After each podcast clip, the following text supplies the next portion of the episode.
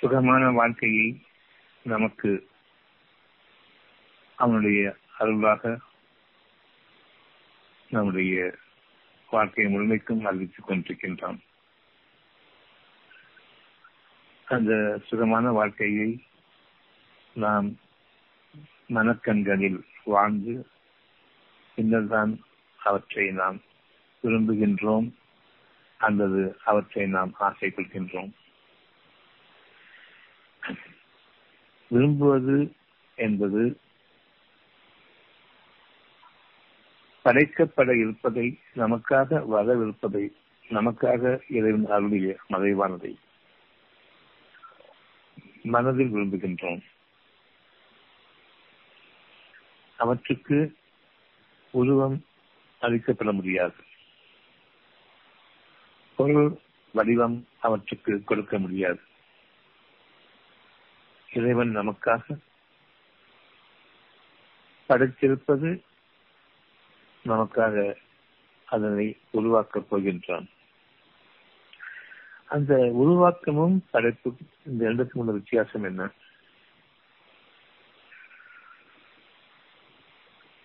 படைப்பு என்பது அருள். உங்களுக்காக அருளப்பட்டிருக்கின்றது. அந்த அருள் படைப்பாகும். அந்த அருளில் உங்களை வாழ வைக்கின்றான். மானசீகமாக வாழ வைக்கின்றான். அதனை நாம் ஒரு பகல் கனவு என்றும் கூறலாம். கனவு என்பது உங்களுடைய அறிவுக்கு அப்பாற்பட்டது. கனவு என்பது நீங்கள் வாழக்கூடிய ஒரு வாழ்க்கை. மானசீகமாக வாழக்கூடிய ஒரு வார்த்தை. இறைவனுடைய அருளின் மிகப்பெரிய அச்சாட்சிகளாகும். இந்த அச்சாட்சிகள் ஒவ்வொன்றும் உங்களுக்கு உங்களுடைய வாழ்க்கையில் இதனுடைய சுகத்தின் அடிப்படையில் உண்மையின் அடிப்படையில் உங்களுக்காக உருவாக்கப்பட இருக்கின்றது. அந்த உருவத்தை நீங்கள் அறிய முடியாது. உங்களுடைய அறிவை கொண்டு அறிய முடியாது என்பது அதனுடைய பொருள். எவ்வளவு அதிகமாக நாம் விரும்பினாலும் நம் மீது அது குற்றமல்ல. ஆனால் நமக்கு அப்பாற்பட்ட ஒரு மறைவான ஒரு விஷயத்தை என்ற அறிவை கொண்டு நான் கற்பனை செய்வேன் உருவமாக கற்பனை செய்வேன் என்று கூறும் பொழுது நாம் வழி தவறுகின்றோம். இந்த வழிகேட்டில் பெரும்பாலானோர் வாழ்ந்து கொண்டிருக்கின்றார்கள். அவர்களோடு நாமும் நம் அறிவை இழந்து வாழ்ந்து கொண்டிருக்கின்றோம். கனவுகளுக்கு எப்படியெல்லாம் உங்களுக்காக இறைவன் அறிவிக்கின்றான் என்பதை நாம் பார்க்கும் பொழுது யூசப் நபி அவர்களுடைய ஒரு சரித்திரம் நமக்கு இறைவன் அச்சாட்சியர் அறிவிக்கின்றான் அத்தியாயம் பன்னிரண்டு நாற்பத்தி மூணு.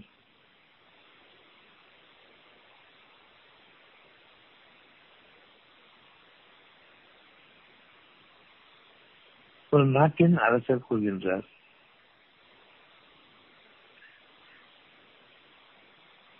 அத்தியாயம் பன்னிரண்டு நாற்பத்தி மூன்று. இது கனவு. கனவு உங்களுக்காக படைக்கப்படுகின்றது.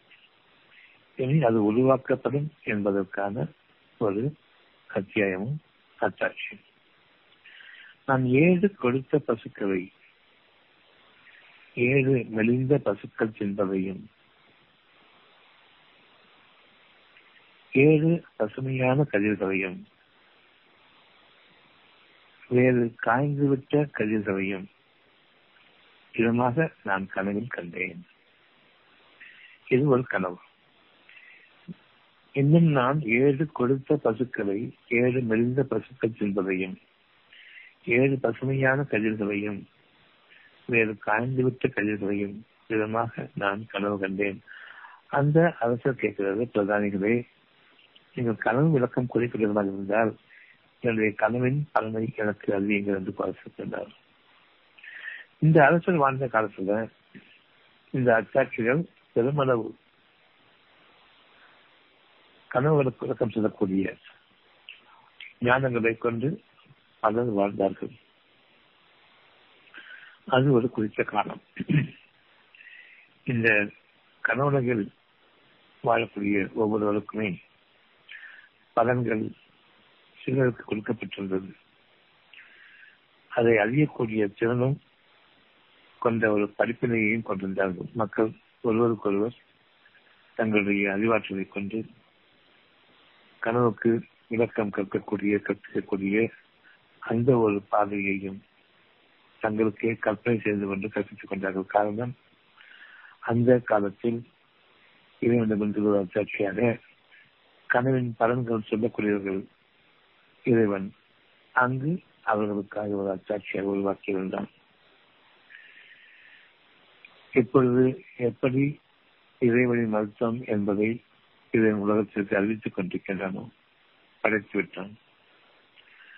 நீங்கள் விரும்புவது அங்கு இருக்கிறது என்பதை கொண்டு தூதர் மூலமாக அறிவிக்கின்றான். இதனை ஒருவருக்கொருவர் கற்பித்துக் கொண்டும் வாழ்கின்றார்கள். நாங்களும் இறைவனின் மருத்துவம் கற்றுக் கொடுக்கின்றோம் என்று. இறைவன் நாடியவர்களுக்கு அனுமதி கொடுக்கின்றான்.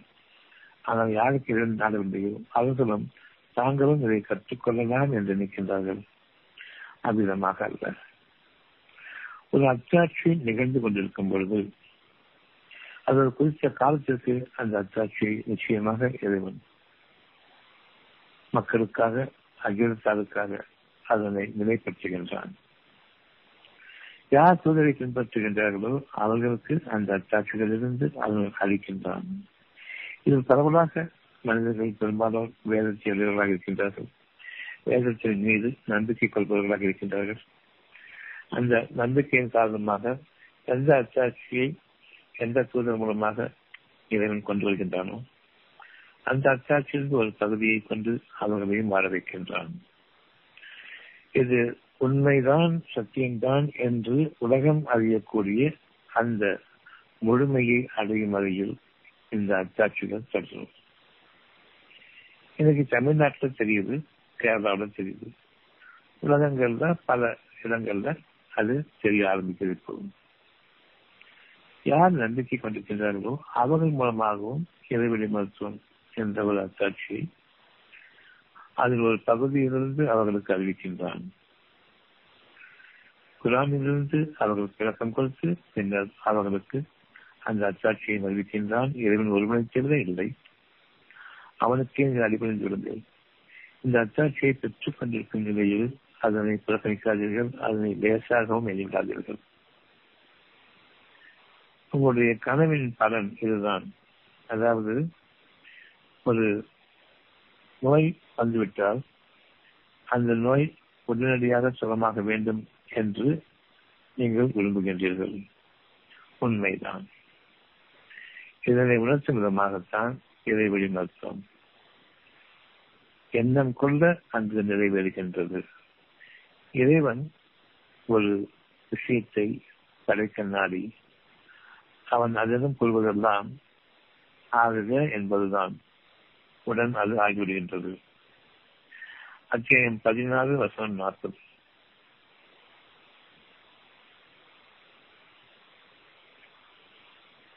நாம் ஏதேனும் ஒன்றை படைக்க நாடினால்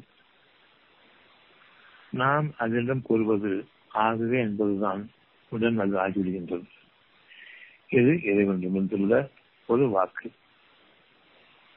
எதனை நாம் படைக்க நாடுகின்றோமோ அது அருவமானது. உங்களுடைய கற்பனைகளின் எல்லைகளுக்கு அப்பால் கற்பனை என்பது மறைவானது. என்னுடைய படைப்பாக நான் கற்பனை செய்வது.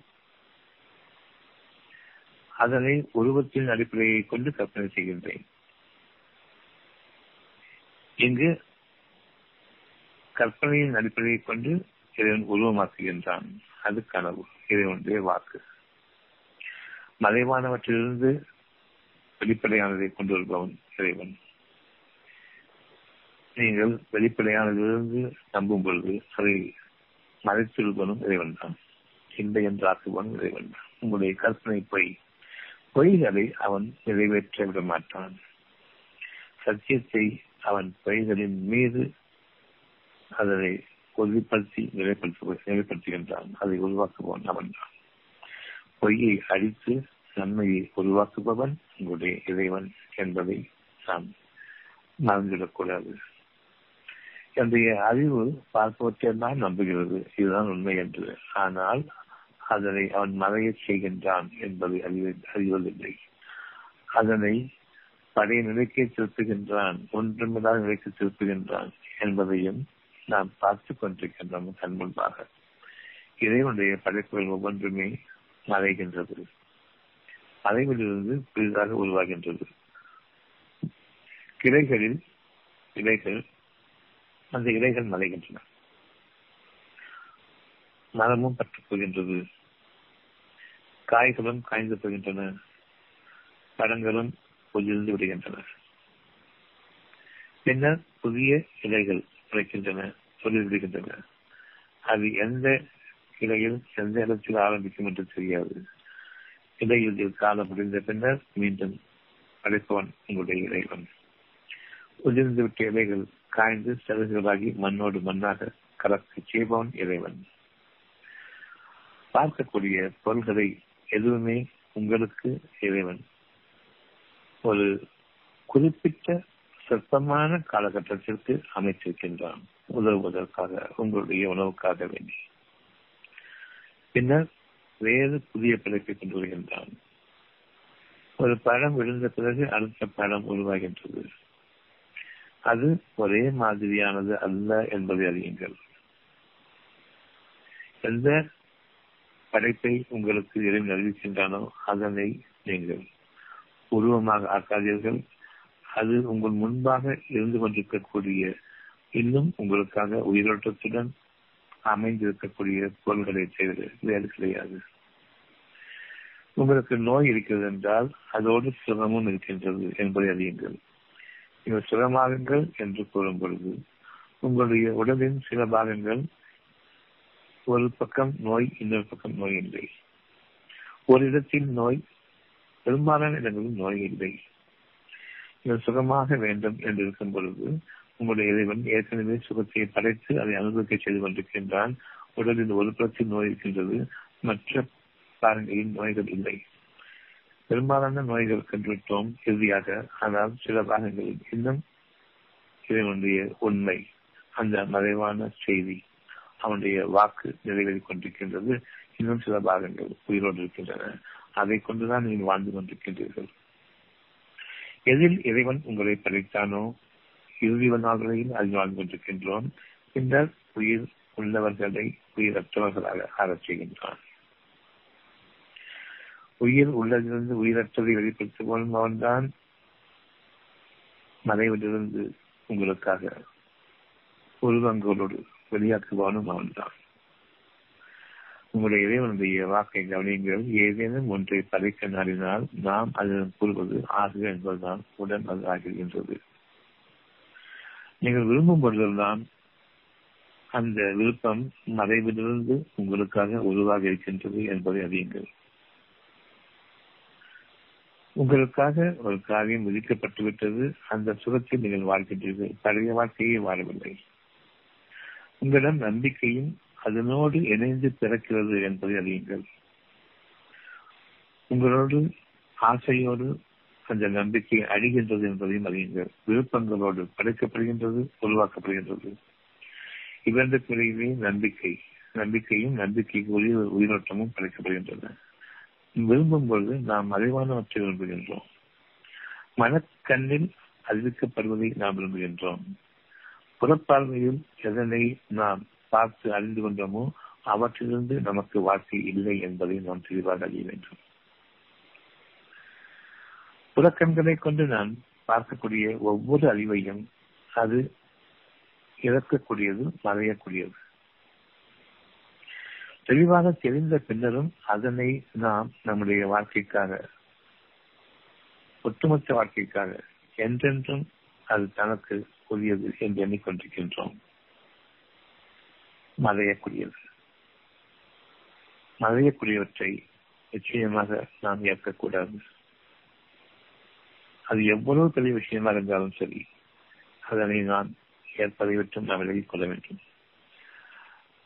எந்த காரணத்தை கொண்டும் மறையக்கூடிய எதுவை எதுவையும் நாம் நமக்குரியதாக ஆக்கிக் கொள்ளக்கூடாது மறைவானவற்றை நாம் நம்பிக்கை கொள்வதிலிருந்து விலகிக் கொள்ள வேண்டும்.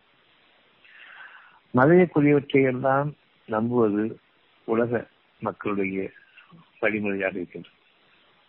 அவர்கள் அறியாதவர்களாக இருக்கின்றார்கள் என்பது மட்டும்தான் உண்மை. ஒவ்வொரு பொருளையும் இறைவன் படைக்கும் பொழுது அவை மறையக்கூடியது என்பதை அறிவிக்காமல் இல்லை. இப்ராஹிம் நபி விக்கிரக வழிபாடுகளின் மிகவும் மூழ்கியிருந்த ஒரு சமுதாயத்தில் பிறந்தவர்கள். இப்ராஹிம் நபியுடைய தகப்பனர் அவர் சிலை விளக்கு வழிபாட்டில் மூழ்கி கிடந்தது மட்டுமல்லாமல் அந்த சுயநலத்து வழிபாட்டின் தலைவராகவும் இருந்தார். ஒரு முக்கியமான ஒரு பொறுப்பில் இருப்பவராகவும் இருந்தார்.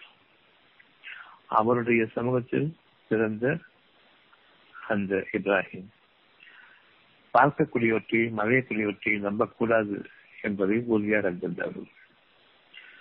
பார்ப்பவற்றை மறையக்கூடியவற்றை நம்புவது தவறானது நிச்சயமாக மறையக்கூடியவை இறைவனாக இருக்க முடியாது என்று கூறினார் அவரை இரவு வந்தடைந்த பொழுது நட்சத்திரத்தை பிரகாசமான நட்சத்திரத்தை பார்த்தார். இது என்ன இறைவனாக இருக்க முடியுமோ? இரவில் வழிகாட்டுவதன் காரணமாக இரவில் இப்படி நிற்பதன் காரணமாக. இந்த நட்சத்திரங்களுக்கெல்லாம் தலைமையாக இவ்வளவு அழகான ஒரு பிரகாசமான ஒரு நட்சத்திரமாக இருக்கின்றது. இதுதான் இரவனாக இருக்குமோ? என்று பார்த்தார். ஆனால் அது மறைந்த போது நான் மறையக்கூடியவற்றை நேசிக்க மாட்டேன் என்று கூறினார். வானங்களையும் பூமியும் கூட மறையும் அவற்றில் இருக்கக்கூடிய ஒவ்வொரு பொருளும் நட்சத்திரங்கள் என்றென்றும் இருந்து கொண்டிருக்கின்றது. நட்சத்திரத்தை கொண்டு சாஸ்திரங்களும் இவர்கள் படைத்தார்கள். அதை கொண்டு அறிவையும் அந்த அறிவையும் கற்பிப்பதையும் அதை ஒரு படிப்பாக கொண்டு அந்த வான சாஸ்திரங்கள் என்ற படிப்பை கொண்டு பலவிதமான ஆளுநர்களை கொடுப்பதற்காகவும் இவர்கள் தங்களுடைய வயிற்று பிறப்பை நிறுத்திக் கொள்வதற்காக பைகளை கொண்டு கற்பனை வடிவமாக ஒரு படிப்பை ஆரம்பித்தார். இது எவ்வளவு ஆண்டு காலங்கள் இருந்த போதிலும் எத்தனை நூறாயிரம் ஆண்டு காலங்கள் இருந்த போதிலும் எத்தனை கோடிக்கணக்கான ஆண்டுகளாக அவை அந்த நட்சத்திரங்கள் வாழ்ந்து வந்த போதிலும் அவர் மறைவதை பார்த்தார்.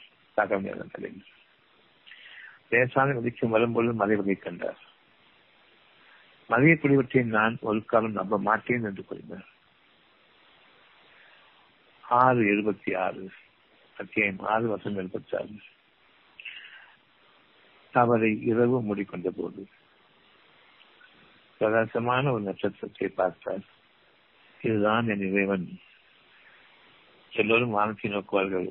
நானும் வானத்தை நோக்கினேன். அந்த நட்சத்திரத்தை கண்டேன். ஆனால் ஒவ்வொரு நாளும் அது சென்று கொண்டிருக்கிறது. பல காலங்கள் கழித்து பகல் வேலையிலிருந்து மறந்து விடுகின்றது. மழைக்குரியவற்றை நான் நம்ப மாட்டேன். நேசிக்கவும் மாட்டேன். அதாவது நம்ப மாட்டேன் கூட சொல்லல. அவற்றை ஆசை கொள்வதே தப்பு. அவற்றை நேசம் கொள்வது தப்பு என்பதை உணர்ந்தார். இவ்விதமாக அதற்கு முந்தைய வசனம் நாலு எழுபத்தி அஞ்சு உறுதியான நம்பிக்கை உடையவராக ஆகும் பொருட்டு. நம்பிக்கை என்பது மறைவானவற்றை நம்புவது பார்ப்பவற்றை நம்புவது நம்பிக்கை அல்ல. பார்ப்பவற்றை நம்புகின்றீர்கள் என்றால் அது மறையும் என்று நம்புங்கள் உங்களுக்கு உதவாது என்று நம்புங்கள். இருப்பதற்குள் அது உங்களுக்கு உபயோகமாக வேண்டும் எதற்காக படித்திருக்கின்றேன் தவிர அது ஒரு என்றென்றும் நிலைத்திருக்கக்கூடிய பொருளாக உங்கள் மீது ஆட்சி அதிகாரம் புரிவதையாக அவற்றை அமைக்கவில்லை. அவற்றை நீங்கள் உபயோகப்படுத்திக் கொள்ள வேண்டும். சொற்ப காலத்திற்காக உங்களுக்காக வைத்திருக்கின்றேன் அவற்றை உபயோகப்படுத்துங்கள். அது மறையக்கூடியது. அதை ஆசை கொள்வதோ அதை விரும்புவதோ அதன் மீது பக்தி பாராட்டுவதோ கூடாது.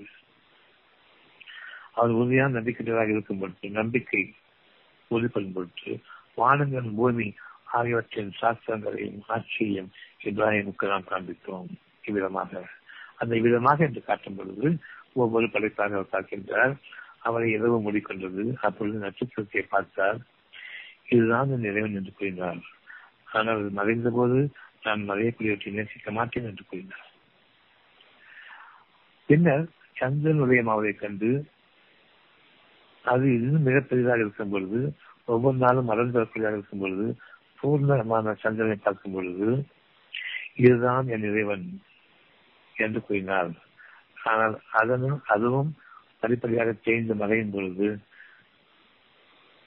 அவர் என் இறைவன் எனக்கு நேர்வழி காட்ட வேண்டும்.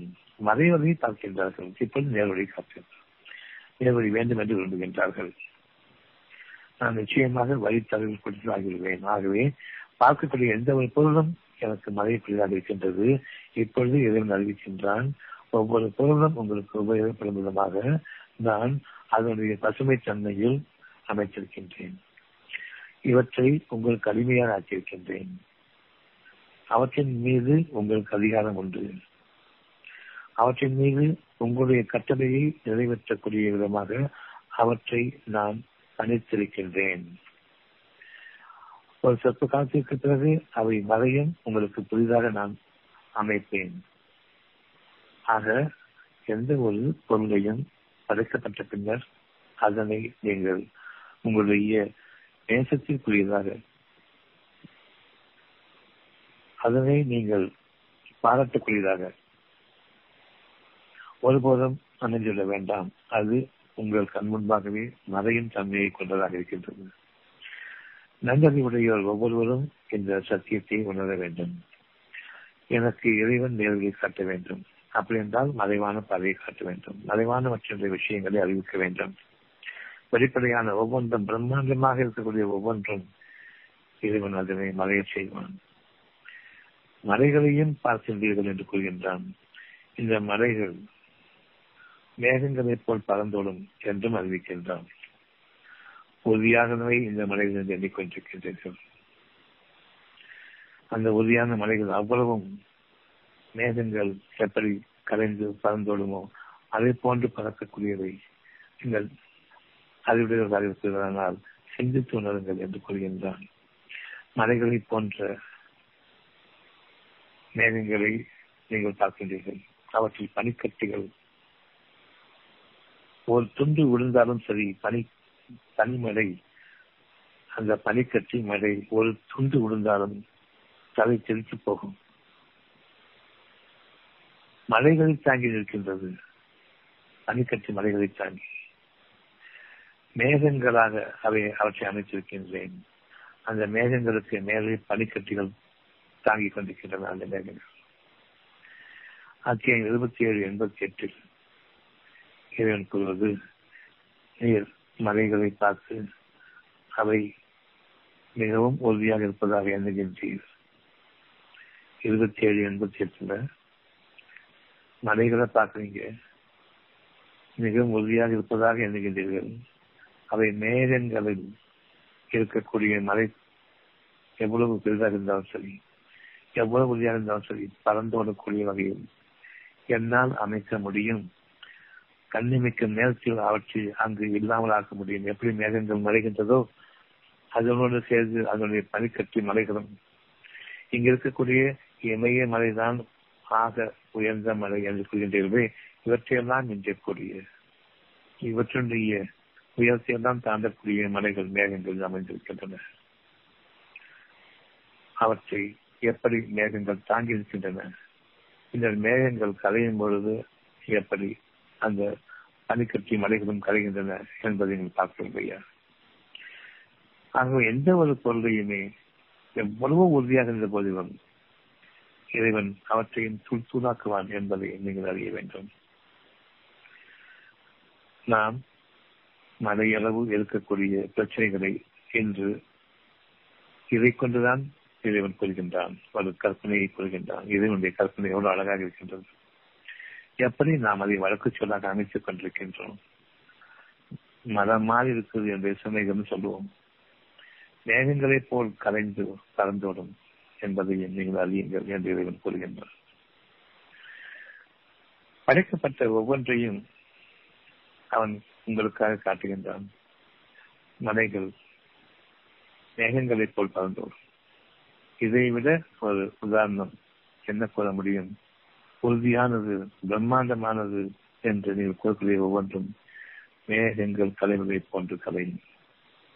பறந்தோடும் என்பதையும் நாம் அறிய வேண்டும். இப்பொழுது நாம் மறைவான அந்த மனத்தான இறைவனுடைய அருள் நமக்காக இழக்கப்பட்டிருப்பதை நாம் காண்கின்றோம். இனிமேல் நமக்கு இருக்கக்கூடிய ஒரு எந்த பிரச்சனையுமே உருவங்களின் அடிப்படையில் நோய்கள் உருவாகும் பொழுது அந்த நோய்கள் மறைவிலிருந்து உருவாகின்றன என்பதை பாருங்கள். மலை போன்று கட்டிகளாக மாறிவிட்டன என்று நாம் எண்ணுகின்றோமே மேகங்களைப் போல் பறந்தோடும் என்பதை கவனித்தீர்களா? ஆபரேஷன் செய்யணும் அதை வெட்டி எடுக்கணும் குத்தி கொதரணும் ரேடியேஷன் கொடுக்கணும் விஷமுள்ள மருந்துகளை செலுத்தணும். இவையெல்லாம் உங்களுடைய வழிமுறைகள். விஷத்தை செலுத்தும் போது அது கேன்சர் சொல்ற சொல்றேன் ஒரு வியாதி வந்து வருது பாக்டீரியா உங்களுக்கு ஒரு நோய் உருவாக்குது. எல்லாமே கதை தான். பாக்டீரியாங்கிறதும் ஒரு கற்பனை கதை தான். வைரஸ்ங்கிறதும் கற்பனை கதை தான். இது உங்களுடைய செல்ல பாதிக்குது. அது மருந்துகளையெல்லாம் விட வீரியம் மிஞ்சியது அப்படின்னு சொல்றாங்கல்ல? மருந்துகளுக்கு கேட்பதில்லை. அதனுடைய வீரியம் அதிகமாகிவிட்டது. இது உண்மையுமே வச்சுக்கிடுவோம். இப்ப மருந்து கொடுக்குறாங்க. மற்ற வீரியமுள்ள செல்கள் கேன்சராக மாறி இருக்குது அது வெட்ட வெட்ட வளர்ந்துட்டே இருக்கும். இன்னும் பரவிக்கிட்டு இது கண்கூடாக நாம் பார்த்து கொண்டிருக்கக்கூடிய ஒரு நிகழ்வு. இதற்காக மருந்து கொடுக்கும் பொழுது பலகீனமா இருக்கக்கூடிய மற்ற சொல்கள் அளிக்கப்படுமா நார்மல் செல் தான் பலகீனமானது வீரியமுள்ள செல்கள் பலம் உள்ளது. வீரியமுள்ள செல்கள் கேன்சராக மாறிவிட்டது. நார்மல் செல்லுக்கு வீரம் கிடையாது வீரியம் கிடையாது. அது என்னுடைய ஹெல்த் நார்மல் செல் வந்து என்னுடைய சுரம் சாதாரணமாக இருக்கிற இந்த சுகம் வீரியம் உள்ளது. எந்த ஒரு சக்திக்கும் அப்பாற்பட்டு எந்த சக்திக்கு அப்பாற்பட்டிருக்கின்றது எவ்வளவு வெற்றினாலும் ஆபரேஷன் திரும்ப வளரும் மருந்து கொடுக்கும் பொழுது வீரியமுள்ள செல்கள் அளிக்கப்படுமா அல்லது பலகீனமான சாதாரணமான சமாதானமான செல்கள் அளிக்கப்படுமா சிந்தித்து பார்க்கும் பொழுது சாதாரணமான செல்கள் அளிக்கப்படும் கேன்சர் செல்களும் அதனுடன் கூடவே அழிக்கப்படுகின்றது. ஆனால் மிகுதியாக அழிக்கப்படுவது சாதாரணமான உங்களுடைய உடல் நலனுக்கு சமாதானமான செல்கள் செல்களும் உறுப்புகளும் அளிக்கப்படுகின்றன இப்படி ஒரு மடமையில் ஆகிவிட்ட ஒரு மருத்துவத்தை உலகம் பூராவும் நம்புகின்றார்கள். இவர்களை பின்பற்றினால் நம்முடைய கதி என்ன என்பதை கவனிங்கள் இவ்வளவு மோசமான கொஞ்சம் கூட ஒரு மிருகத்துக்கு கூட அது தன்னை பாதுகாத்துக் கொள்ளும் இந்த அறிவு இல்லாத காரணமாக. நாமும் இந்த அறிவை பின்பற்றுகின்றோம் டாக்டர்கள் என்று கொள்கின்றோம் இப்பொழுது வேக்சின் ஆரம்பிக்கிறாங்க. அதை கொண்டு வைரஸை கொள்றேன் வைரஸ் காற்றுல பரவி இருக்குதுன்னு சொன்னா எந்த அளவுக்கு காற்றை நீங்கள் தூய்மைப்படுத்த வேண்டும்? மூக்குல மகமலை போட்டுக்கன்னு சொல்லும் போது அந்த காற்றில்லாமல் நான் உயிரோடு வாழ முடியாது. காற்றின் துகள்களை காற்றிலும் நுண்ணியது உங்களுடைய வைரஸ் என்று கூறுகின்றீர்கள். முகமொழி போட்டால் எப்படி உள்ள காற்று போகாமல் இருக்க முடியும்? அதே சுவாசத்தை கொண்டுதான் வாழ்ந்து கொண்டிருக்கின்றோம். அப்ப காற்றை தூய்மைப்படுத்தணும் அதற்கு வழி இருக்கிறதா? காற்று எங்க இருக்கிறது தெரியாது. அது எப்படி படைக்கப்படுதுன்னு தெரியாது. அது எப்படி நீங்க வந்து அதுக்கு தூய்மைப்படுத்தி விருப்பம் கொடுப்பீங்க? நம்பிக்கை கொள்ளுங்கள். உங்களுடைய வியாதிகளும் பிரம்மாண்டமையா பிரம்மாண்டமானவையாக இருக்கின்றன. அந்த வியாதிகளை நீங்கள் மலையளவு காண்கின்றீர்கள் அவற்றுடைய அந்த புற்றுநோய் தன்மையை பார்க்கும் பொழுது மறைவாகவும் என்னை தாக்கிக் கொண்டிருக்கின்றது அந்த கெட்ட சக்திகளின் மூலமாக. இப்பொழுது எப்படி நம்ப வேண்டும்? இதோ இருபத்தி ஏழு எண்பத்தி எட்டு இது மலைகளை பார்க்கின்றீர். அவை உறுதியாக இருப்பதாக எண்ணுகின்றீர். அவை மேகங்களைப் போல் பறந்தோடும் ஒவ்வொரு பொருளையும் உறுதியாக்கி அல்லாவின் ஆற்றலினால் நிச்சயமாக அவன் நீங்கள் செய்வதை நன்கறிபவன். நீங்கள் எதனை கற்பனை செய்கின்றீர்களோ அதனை அவன் நன்கறிபவன். அறியக்கூடியவற்றையெல்லாம் எவ்வளவு நம்புகின்றீர்களோ அவ்வளவு அவன் அறிந்தவன். நீங்கள் வழிவைத்துக் கொண்டிருக்கக்கூடிய ஒவ்வொன்றையும் இறைவன் என்று கொள்கின்றீர்கள். ஆனால் படைக்கப்பட்ட படைப்பாக இருக்கக்கூடிய மிக உயர்ந்த அந்த உயர்வில் அமைந்திருக்கக்கூடிய நட்சத்திரங்களையே மறைய செய்கின்றான் தகவல். மறையக்கூடியவற்றை நீங்கள் நம்பக்கூடாது என்பதற்காக இப்ராஹிம் நபி மூலமாக உங்களுக்கு அறிவிக்கின்றான் மறைய மறைபவற்றை நம்பாதீர்கள் என்று. எவ்வளவு உறுதியாக இருந்தாலும் சரி அதனை இறைவன் தூள் தூளாக்குவான் அல்லது பனிக்கட்டிகளை போன்று மறை செய்வான். அல்லது நேரங்கள் கலைவதை போன்று கலை செய்வான். எவையெல்லாம் படைக்கப்பட்டிருக்கின்றதோ அவற்றை நம்புவது நேர்வழியாகாது. எவையெல்லாம் படைக்கப்பட இருக்கின்றதோ அதனை உங்களுடைய மனதில் அறிவிக்கின்றார். இது வேண்டும் என்று. இவற்றையெல்லாம் மனதில் நாம் உணர்கின்றோமோ அவற்றை வேண்டும் என்று விரும்ப வேண்டும். இவற்றையெல்லாம் இறைவன் உங்களுக்கு சுகமான ஒரு அனுபவமாக கனவு காலம் செய்கின்றனோ அவற்றையும் நீங்கள் நம்பிக்கை கொள்ளுங்கள். உங்களுடைய இறைவன் நீங்கள் செய்யக்கூடிய ஒவ்வொரு விஷயத்தையும் கவனித்துக் கொண்டிருக்கின்றார் என்பதை நீங்கள் அறிய வேண்டும். ஏதேனும் ஒரு விஷயத்தை நீங்கள் படைக்க நாடும் பொழுது அந்த படைப்பு ஏற்கனவே உங்களுக்கு உறுதிப்படுத்தப்பட்டு விட்டது என்பதை அறியுங்கள். உறுதிப்படுத்தப்பட்டுவிட்ட அந்த படைப்பின் மீது உங்களுடைய வாழ்க்கை அடைய வேண்டும். எந்த வார்த்தையை உங்களுக்கு அவன் அறிவிக்கின்றானோ அதனை மறைவாக உள் உணர்வாக அறிவிக்கின்றான். அந்த உள் உணர்வுக்கு பெயர் வகி. அந்த வகையை நீங்கள் உங்களுடைய இறைவனுடைய அருளாக கொண்டு அதனை நீங்கள் கற்பனை உருவம் கற்பனை செய்யாமல் அதனுடைய பலன்களை நீங்கள் அனுபவித்துக் கொண்டிருங்கள். ஒவ்வொரு வியாதியையும் நீங்கள் கவனிப்பீர்களானால் அது மாறி மாறி வரக்கூடிய சூழ்நிலைகளில் இறைவன் அமைச்சிருப்பதை கவனியுங்கள். கடுமையான வழி ஒரு சமயம். ஒரு குறிப்பிட்ட காலத்திற்கு அந்த வழியை காணாமலாகிவிட்டது எதனை நீங்கள் உயிர் போகக்கூடிய அளவுக்கு பார்த்தீர்களோ அது உங்களை விட்டும் மறைவதை நீங்கள் காண்கின்றீர்கள். இறைவனுடைய ஆற்றலினால் உங்களுக்கு வழி அறிவித்ததன் காரணமாக சுகமாகுங்கள் என்ற வழியை அறிவித்ததன் காரணமாக அதில் நீங்கள் ஓரளவு நம்பிக்கை கொண்டீர்கள் சுகமாகிவிடும் என்று உங்களுக்கே நீங்கள் கூறினீர்களே. அதன் காரணமாக வழி நீக்கப்பட்டது. நோயின் தன்மைதான் வலி நோய் வழி அல்ல. நோயின் தன்மை மறைவானது வெளிப்படையான உருவமாக பார்க்கின்றீர்களே அது அல்ல. நோயின் தன்மையை நீக்க நினைத்தவிட நீங்கள் வெளிப்படையாக பார்க்கக்கூடிய பொருளை வெற்றுவது என்பது அதனை நீக்குவது என்பது அதுதான் நோய் என்று கூறுவது தவறு. நோய் மறைவானது நோயின் வெளிப்படை தன்மை அறியக்கூடியது அது தானே அறியும் நோயின் தன்மையை நீக்க வேண்டும் தவிர எது வெளிப்படையாக நோயின் விளைச்சல்களாக பார்க்கின்றோமோ அவற்றை அறுவடை செய்து கொண்டிருப்பது மீண்டும் மீண்டும் மீண்டும் அது விளைந்து கொண்டிருக்கும் என்பதை நாம் அறிய வேண்டும் விதமாக இப்ராஹிம் நபி அவர்கள் விக்கிரக வழிபாட்டிலிருந்து அந்த சமுதாயத்தில் பிறந்து வளர்ந்தவர்கள் தன்னுடைய இறைவனுடைய ஆற்றலை அவர்கள் சிந்தித்ததன் காரணமாக அவர்களுக்கு தன்னுடைய படைப்பின் ரகசியத்தை வானங்களின் பூமியின் காண்பிக்கின்றான். அத்தியாயம் ஆறு எழுபத்தி எட்டு அத்தியாயம் ஆறு வருஷம் எழுபத்தி எட்டு பின்னர் அவர் சூரியன் உதயமாவதை கண்டபோது இதுவே என் இறைவன். இது எல்லாவற்றிலும் பெரியது என்று அவர் கூறினார். நட்சத்திரம் சின்னது மறைந்தது. சந்திரன் பெரியது மறைந்தது. சூரியனும் உதயமாவதை கண்டார். பின்னர் அதுவும் மறைவதை கண்டு.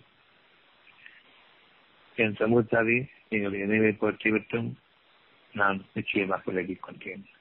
இவ்வளவு தெளிவான ஆதாரங்கள் கிடைத்த பின்னர் அந்த விக்கிரக வழிபாட்டு சமுதாயத்தை விட்டு விளக்குகின்றார்கள் வானங்களையும் பூமியையும் படைத்தவன் பக்கமே நான் உறுதியாக சென்று விட்டேன்.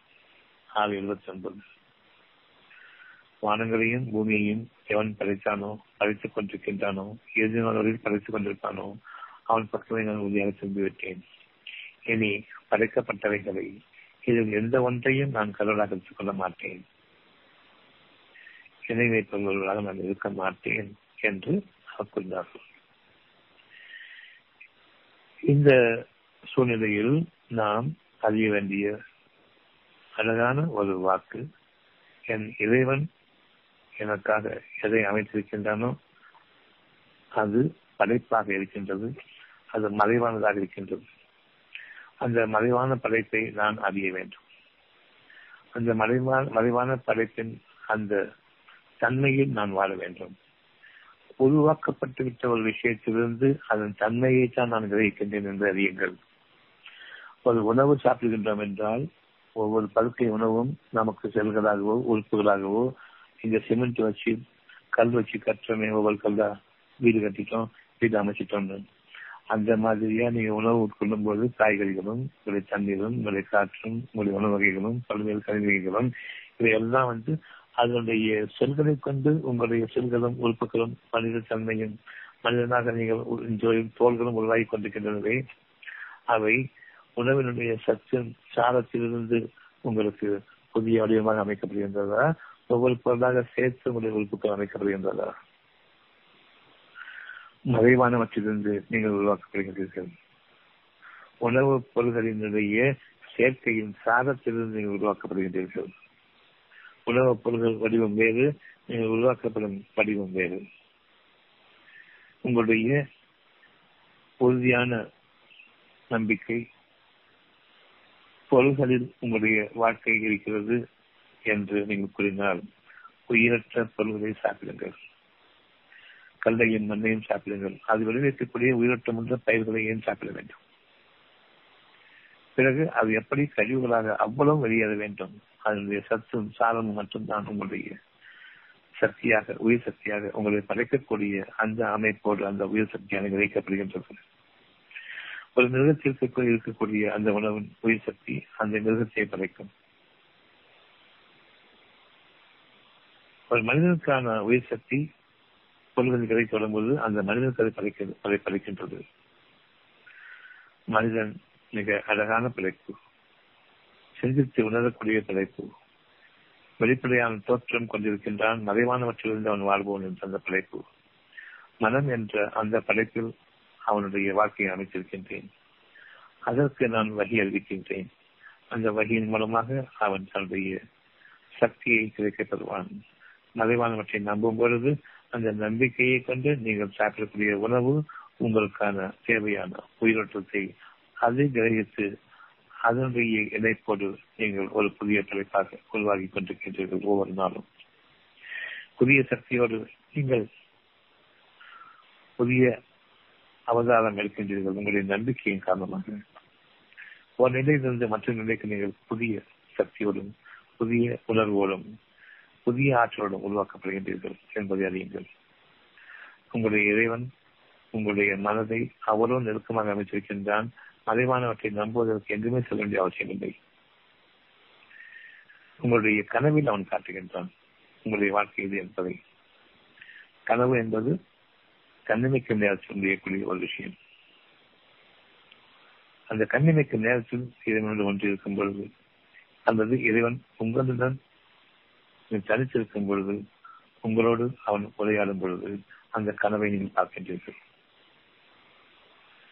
அந்த கனவு பகல் கனவாகவும் இருக்கும். அல்லது இரவு நிகழக்கூடிய கனவுகளாகவும் இருக்கும்.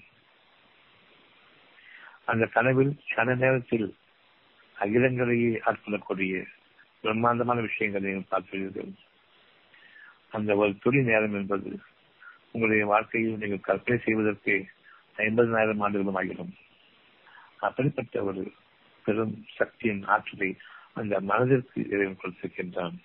எந்த வகையில் பயன்படுத்த முடியுமோ அந்த வகையில் பயன்படுத்திக் கொள்ளுங்கள் என்று. ஒரு நாட்டின் அரசன் தான் ஒரு கனவை காண்பதாக கூறுகின்றான். அந்த கனவு என்பது நான் ஏழு கொடுத்த பசுக்களையும் ஏழு மெலிந்த பசுக்கள் தின்பதை ஏழு பசுமையான கதிர்களையும் ஏழு காய்ந்து கதிர்களையும் நான் கனவில் கண்டேன் இவ்வளவுதான். அந்த அரசருக்கு வந்து இதுல பெரிய ஒரு உண்மை நிகழ்வு இருக்குதுன்னு நம்பலாம் இது உருவாக்கப்பட இருக்கிறது நம்பலாங்க மறைவான இந்த விஷயம் உருவாக்கப்பட இருக்கின்றது என்பதை நம்பலாம் காரணம் அந்த காலங்களில் கனவுக்கு விளக்கம் அளிக்கக்கூடியவர்கள் இறைவன் கொண்டு வாழ்ந்தார்கள். சொற்பமான அந்த இறை ஆற்றல் கொண்டிருப்பவர்கள் சில சில கனவுகளுக்கு விளக்கம் கொள்வதும் அது படிப்பதும் மக்களுடைய மக்களுடைய மனதில் ஒரு நம்பிக்கை ஏற்படுத்தியது. கனவுகளுக்கு விளக்கம் இருக்கிறது என்று. வேதம் கொடுக்கப்பட்டவர்கள் அந்த கனவின் விளக்கங்களை ஓரளவுக்கு அறிந்திருந்தார்கள். காரணம் அந்த காலகட்டம் இறைவனுடைய அந்த குறிப்பிட்ட அச்சாட்சியை அகிலத்தாளுக்கு அறிவிக்கக்கூடியதாக இருந்தது அகிலத்தால் அனைவருக்கும் கனவுக்கு பலன்கள் உண்டு என்பதை கவனிக்க வேண்டும் என்பதற்காக. கனவுலக வாழ்க்கை மிக அழகான வாழ்க்கை அல்லது எச்சரிக்கை கொடுக்கக்கூடிய ஒரு வாழ்க்கை என்பதை அறிய வேண்டும் என்பதற்காக. அவர்களுடைய வாழ்க்கையில் நன்மைக்கும் தீமைக்கும் இடையே அந்த கனவுகள் அவர்களுக்காக விளக்கம் அளிக்கும் அதை கொண்டு அவர்கள் நாளைய வாழ்க்கையை அறிய முடியும். அப்படிப்பட்ட கனவு விளக்கங்களுக்கு அன்றைக்கு இறைவன் முழுமையான ஒரு அதிகாரம் பெற்றவராக யூசுப் நபி அவர்களை தேர்ந்தெடுத்தார். அவருடைய சரித்திரத்தினுடைய ஒரு பகுதி இப்பொழுது. பன்னிரண்டு அத்தியாயம் பன்னிரண்டு நாற்பத்தி மூன்று. இன்னும் நான் ஏழு கொடுத்த பசுக்களை ஏழு மெலிந்த பசுக்கள் என்பதை. இதுக்கு இறைவன் கொடுக்கக்கூடிய அந்த உருவாக்கத்தினுடைய அமைப்பு எந்த வகையில் இதனை நீங்கள் இணைத்து பார்க்க வேண்டும் என்பதை அறிவிக்கின்றான். பசுக்கள் பயிர்களை மேயக்கூடியதாக பசுக்கள் என்பது பயிர்கள். எப்படி பயிர் பசுக்களுக்கும் பயிர்களுக்கும் எப்படி கனெக்ஷன் இது இறைவனுடைய செய்தியாக இருக்கின்றது. இறைவன் அழகான அவமானங்களை கொண்டு அழகானவற்றை இணைக்கின்றான். சத்தியத்தை உண்மையோடு இணைக்கின்றான். எவ்வளவு அழகான ஒரு செய்தி. ஏழு கொடுத்த பசுக்கள் பசுக்களோடு பயிர்கள் என இருக்கின்ற பயிர்களை மேயக்கூடியது பசுக்கள். ஏழு மெலிந்த பசுக்கள் தின்பதையும் ஏழு வருடங்கள் உங்களுக்கு இணக்கமான விவசாயம். ஏழு வருடங்கள் காய்ந்து போயிடும் மெலிந்த பசுக்கள் பயிர்கள் காய்ந்துவிட்டன என்பதை அறிகின்றீர்கள் அந்த பசுக்களுக்கு கூட உணவு கிடையாது காய்ந்து விட்டது அது மேய்வதற்கு புல்லும் கிடையாது காய்ந்து விட்டது பட்டினியால் வறட்சியால் பசுக்கள் கால்நடைகள் இறந்து கிடப்பதையும் நாம் பார்க்கின்றோம். இவ்விதமாக எதனை கொண்டு எதனை இறைவன் அறிவிப்பானோ அதனை நாம் நம்பிக்கை கொள்ள வேண்டும். இறைவன் எனக்கு அறிவிப்பான் என்று நம்பிக்கை கொள்ள வேண்டும். நானாக ஒரு விஷயத்தை கனவுகளின் விளக்கம் எனக்கும் தெரியும் என்று நான் கண்டுபிடிக்க வேண்டும் என்று முயற்சிப்பது தவறான பாதையை. கொண்டு சேர்த்துவிடும். நிச்சயமாக செய்தான் வருவோம் இதை நான் சொல்றேன் உனக்கு விளக்கம். இதை கொண்டுதான் சில ஆளுடங்களும் ஜோசியங்களும் நிகழ்கின்றன. ஆனால் அவை அனைத்தும் பொய் என்பதை நிரூபிக்கக்கூடிய ஏகப்பட்ட அச்சாட்சிகள். ஜோசியத்தையும் கனவுகளின் விளக்கம் கூறுகின்றேன் என்று கூறுபவர் இன்று நிச்சயமாக கிடையாது ஜோசியம் இருக்கிறது. வான சாஸ்திரங்களை கொண்டு நாம் சொல்கிறது ஜோசியம் இருக்கின்றது. ஆனால் கனவுகளுக்கான விளக்கம் கொடுக்கக்கூடியவர்கள் இன்று அறவே இல்லை அறிந்து விட்டது. அதை மழை செய்து விட்டான் ஒரு அச்சாட்சிக்காக இரண்டு அமைத்ததுதான் பின்னர் அதை மழை செய்கின்றான். எப்பொழுதும் ஒருவருக்கு ஒருவர் கேட்டுக்கொள்கிறார்கள். இந்த கனவு கண்டு பயமா இருக்குது. அவ்வளவுதான். ஆனா இந்த கனவு விளக்கம் இப்படித்தான் அமையும் என்று கூறக்கூடியவர்களும் கிடையாது. ஆனால் கனவுகளுக்கு விளக்கம் உண்டு என்பதை இறைவன் யூசுப் நபி மூலமாக அந்த சமுதாயத்திற்கு இன்னும் அதன் பிறகும் அதன் முன்பாகவும் அதற்கு முன்பாகவும் யூசுப் நபி முன்பாகவும் யூசுப் நபியின் காலத்திலும் அதற்கு பின்பாகவும் அகிலத்தாளுக்கு இறைவன் அறிவித்த பிறகு அந்த அத்தாட்சியை நீக்கினார் இன்று வரை உலகம் அழிமாறுவதில் கனவுகளுக்கு பலன் உண்டு என்பதை அவர்கள் அறிகின்றார்கள். அதை கொண்டு பயப்படுகின்றார்கள் அல்லது அதை கொண்டு சந்தோஷமாக இருக்கின்றார்கள். சொந்த கனவு என்றும் கெட்ட கனவு என்றும் அவ்விதமாகவே நிகழ்வதையும் பார்க்கின்றார்கள். நிச்சயமாக கனவுகள் நிகழ்வதுதான். யார் அதை பொருத்தி பார்க்கின்றார்களோ அவர்கள் கரெக்டா ஒரு பாம்பு நான் கனவுல பார்த்தேன் அன்னைக்கு ஒரு பாம்பு போச்சு அங்க. நிச்சயமாக இந்த கனவுக்கும் அந்த கனவுக்கும் சத்தியம். சத்தியமாக தொடர்பு கிடையாது. அதிலிருந்து விளக்கக்கூடிய விளக்கங்கள் சத்தியமாக இருக்கும். அந்த விளக்கம் புரியக்கூடிய யாரும் இப்பொழுது கிடையாது. எப்படி பசுக்கள் பயிர்களை கொண்டு பசுக்களிலே பயிர்கள் அதேமாதிரி பாம்புன்னு சொல்லும் பொழுது விஷத்தன்மை கொண்ட மனிதர்கள் உங்களோடு இருக்கின்றார்கள். அந்த விஷத்தன்மையோடு இணைக்க வேண்டியிருக்கின்றது. அது உங்களுடைய தன்மையோடு அது உங்களுக்காக உருவாக்கி உருவாகி கொண்டிருக்கின்றது. நீங்கள் உங்களுடைய இறைவனுக்கு அஞ்சுங்கள் உங்களை தூய்மையாக்கிக் கொள்ளுங்கள். மற்ற மனிதர்கள் மீது விஷத்தை பாய்ச்சக்கூடியதாக இருக்காதீர்கள் மற்ற மனிதர்கள் அறிந்தாலும் நான் அறிய வேண்டும் என்பது விஷம். பொய்யை கூறி நன்மையை சம்பாதிக்க வேண்டும் என்பது விஷமத்தனம். குழப்பங்களை ஏற்படுத்திய வாழ்க்கை இருக்கிறது என்று கூறுவது விஷமத்தனம். விஷமிகளாக வாழ்ந்து கொண்டிருக்கின்றோம் என்பதற்கான அடையாளம் எனக்கு ஒரு பாம்பை நான் பார்த்தேன் என்று கூறும் பொழுது இறைவனுடைய உதவியை நாடும் பொழுது மலைகளையும் மறைய செய்வான். கேடானவற்றையும் அவன் மறைய செய்வான். அறியக்கூடியவற்றை அழித்து விடுவான். நன்மைகளை அவன் பெருகச் செய்வான். நம்பிக்கை கொள்ள வேண்டும். விதமாக நான் கனவில் கண்டேன் என்று கூறிய பின்னர் பிரதானிகளே நீங்கள் கனவு விளக்கம் குறிப்பிடுவர் என்றால் என்னுடைய கனவின் பலனை கல்வியுங்கள் என்று கூறினார். அரசர் கூறினார். அன்னைக்கு கனவுகளுக்கு விளக்கம் கொள்ளக்கூடிய விற்பனர்கள் இருந்தார்கள். நீ ஜோசியக்காரர்கள் இந்த மாதிரி அன்னைக்கு கனவுகளுக்கு விளக்கக்கூடிய அந்த பிரதானிகள் அவங்களுடைய அரசுடைய அவையில வச்சிருப்பாங்க. எல்லா வகையிலும் வச்சிருப்பாங்க. அவங்க சொல்றாங்க குழப்பமான கனவுகளாக இருக்கின்றன. எனவே நாங்கள் இக்கனவுகளுக்கு விளக்கம் கொடுக்கிறீர்கள் அல்லது என்று கூறினார்கள் ஏன் சொன்னா தவறா சொல்லிட்டா இது அரசனுடைய கோபத்திற்கு ஆளாக வேண்டும். தண்டனைக்கு ஆளாக வேண்டும். அதன் காரணமாக அரசிடம் உண்மையை கூறிவிட்டார்கள் எங்களுக்கு விளக்கம் தெரியவில்லை என்று. அப்போ யூசுப் நபி சிறையில் இருக்காங்க. அந்த சிறையில ரெண்டு சிறை கைதிகள் வர்றாங்க. அவங்களுக்கு ஒருத்தருக்கு கனவு வந்திருக்கு அந்த கனவு வந்திருந்த ஒருத்தர் சொன்னாரு நான் திராட்சை ரசம் பிரிந்து கொண்டிருப்பதாக கனவு கண்டேன்னு சொன்னாங்க. அப்போ அந்த கனவுக்கான விளக்கம் யோசனை கொடுக்கும் பொழுது நீ விழுந்ததை ஆன பின்னர் அரசருக்கு திராட்சை ரசம் பிரிந்து கொடுப்பவனாக அவளுக்கு நெருக்கமாக இருப்பாய் என்று கூறினார்.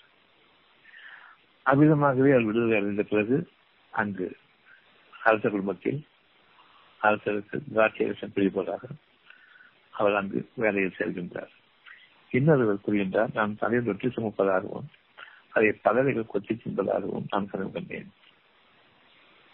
அந்த கனவு விளக்கமாவது நீ சிலுவையில் அறையப்படுவாய் உன் தலையை பதவிகள் கொத்தி செல்லும். இதுதான் உனக்கு அறிவிக்கப்பட்டிருக்கிறது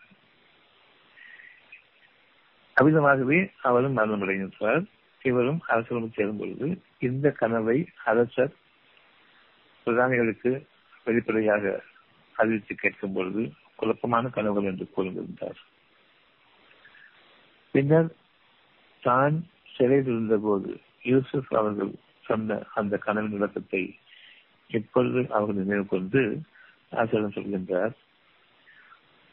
பன்னெண்டு நாற்பத்தி அஞ்சு.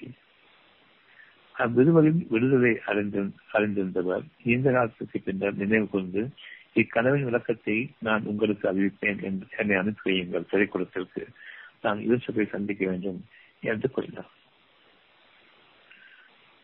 சிலர் யூசுப் நபிகள் சிறைக்குள்ள வர்றாங்க. உண்மையானதே ஏழு கொடுத்த பசுக்களை ஏழு மெலிந்த பசுக்கள் தின்பதையும் பசுமையான ஏழு கதிர்களையும் ஏழு காய்ந்துற்ற ஏழு கதிர்களையும் குறித்து விளக்கம் அளிக்கிறார்கள். நான் அரசிடம் அரசிடம் திரும்ப போக வேண்டியிருக்கின்றது என்று கூறினார். இப்ப அவர் சொல்றாங்க கடன் விளக்கம். நீங்கள் தொடர்ந்து ஏழு ஆண்டுகள் விவசாயம் செய்திருக்காரு அது பசுமையான ஏழு கதிர்கள். கனவுல பார்த்தா பசுமையான ஏழு கதிர்கள் பசுமையான கொடுத்த ஏழு பசுக்கள்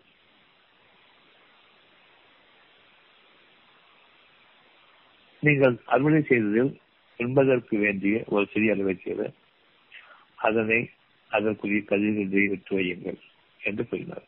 பின்னர் அதற்கப்பால் கடினமான ஏடு வரும் வறட்சி ஏற்படும். இந்த வறட்சி அந்த கொழுத்த பசுக்களை சென்றுவிடும் காய்ந்து போகும். ஏழு வருடங்களாக நீங்கள் பயிரிட்டு அவ்வளவையும் அது சென்றுவிடும் காய்ந்துவிடும்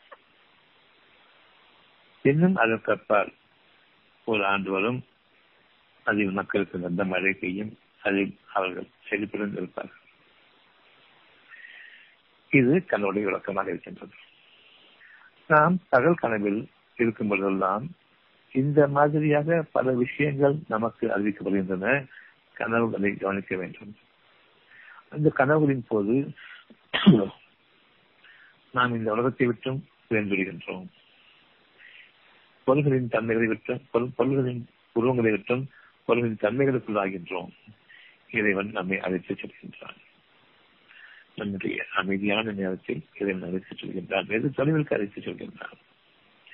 தன்னுடைய பிரம்மாண்டத்தை காண்பிக்கின்றான். உங்களுக்கு விதமான வாழ்க்கை இருக்கிறது என்று காண்பிக்கின்றான். அது ஒரு சன என் கண் இணைத்து நான் திரும்பும் பொழுது உலகத்தை பார்க்கின்றேன். அப்படியே அவ்வளவையும் நான் கற்பனையாக ஆக்குகின்றேன். நிறைய பணம் சம்பாதிச்சு நிறைய வீடு மாசம் சொத்து சுகங்களை அனுபவிக்க போறேன். இவ்வளவுதான். பொருள்களாக மாற்றுகின்றார்கள். அழிந்து விட்டார்கள். பொருள்கள் யாவும் அறியக்கூடியவை. மறைவானதை நீங்கள் நம்பக்கூடாது. தெளிவானவற்றை நம்ப வேண்டும். தெளிவாக நீங்கள் மனதில் எதனை அழகான ஒரு வாழ்க்கையாக உணர்கின்றீர்களோ அந்த உணர்வு உங்களுக்காக படைக்கப்பட்டிருக்கின்றது. அது ஒரு கனவுலகத்தில் எப்படி உங்களுக்கு காட்டப்பட்டது? படைப்பில் அது வித்தியாசமான அழகான ஒரு விளைச்சல்களாக அமையுமோ? அதே போன்றே உங்களுடைய மனதில் உணர்வாக அமைக்கப்பட்டக்கூடிய ஒவ்வொரு சுகமானதும் கனவாகும். சுகம் என்பது பார்க்கக்கூடிய பொருள் இல்லை. கவலைகள் ஏற்படும் பொழுதும் கனவாகும். நீங்கள் கற்பனை செய்கின்றீர்கள். சுகம் என்பதுதான் என்று கற்பனை செய்கின்றீர்கள். அது மறைந்து விட்டது உங்களுடைய அறிவு பார்த்ததை கொண்டு கற்பனை செய்கின்றது. அது அழிந்துவிட்டது. கவலை என்பதையும் பார்க்கின்றீர்கள். மிகவும் கெட்ட ஒரு சூழ்நிலையை நீங்கள் கற்பனை செய்கின்றீர்கள். அதுவும் அழிந்துவிட்ட ஒன்றிலிருந்து நீங்கள் கற்பனை செய்ததுதான். அது உண்மையும் இல்லை. நீங்கள் இன்று இந்த உலகத்தில் உருவங்களாக நாளைய வாழ்க்கையை அனுமானிக்கின்றீர்களே எப்படி எப்படி அமைக்க வேண்டும் என்று இந்த கற்பனை கோட்டைகளிலிருந்து விளைவிடுங்கள் இறைவன் அறிவித்த உணர்வு கனவுக்கு இணையானது. அந்த உணர்வை உங்களுக்கு கனவின் பலன்களாக நீங்கள் பார்க்க வேண்டி உங்களுக்கு ஒரு ஒரு நீங்கள் கூறக்கூடிய பழமொழிகளை போன்று ஒன்றை கொன்று ஒன்றை உணர வேண்டும். விடுதலையை போன்று ஒன்றை வைத்து ஒன்றொன்றை நீங்கள் உணர வேண்டும். ஒரு விடுதலையை போன்று ஒரு பழமொழியை போன்று உங்களுக்காக உங்கள் இறைவன் உங்களுடைய காட்சிகளாக அமைக்கின்றான். அந்த விடுதலை எப்படி இணைய வேண்டும் என்பது இந்த கனவை கொண்டுதான் உங்களுக்கு அந்த விடுதலை என்ற ஒரு கற்பனை பேச்சளவில் இருக்கக்கூடிய வித்தியாசமான பேச்சுக்களாக அமைத்துக் கொண்டிருக்கக்கூடிய பொழுதுபோக்கு அம்சங்களாக அமைந்திருக்கக்கூடிய அந்த விதமான ஒரு விடுதலைகள் நான் விடுதலை சொல்றேன். நீ அதுக்கு உண்மையான அர்த்தத்தை கொள்ளும் கேட்டாங்களே இதெல்லாம் கனவுகளை போன்று ஒன்று இருக்க இன்னொன்றாக நமக்கு அது அமையும். ஆனால் நாம் எதை கனவு பார்த்தோமோ அப்படியே.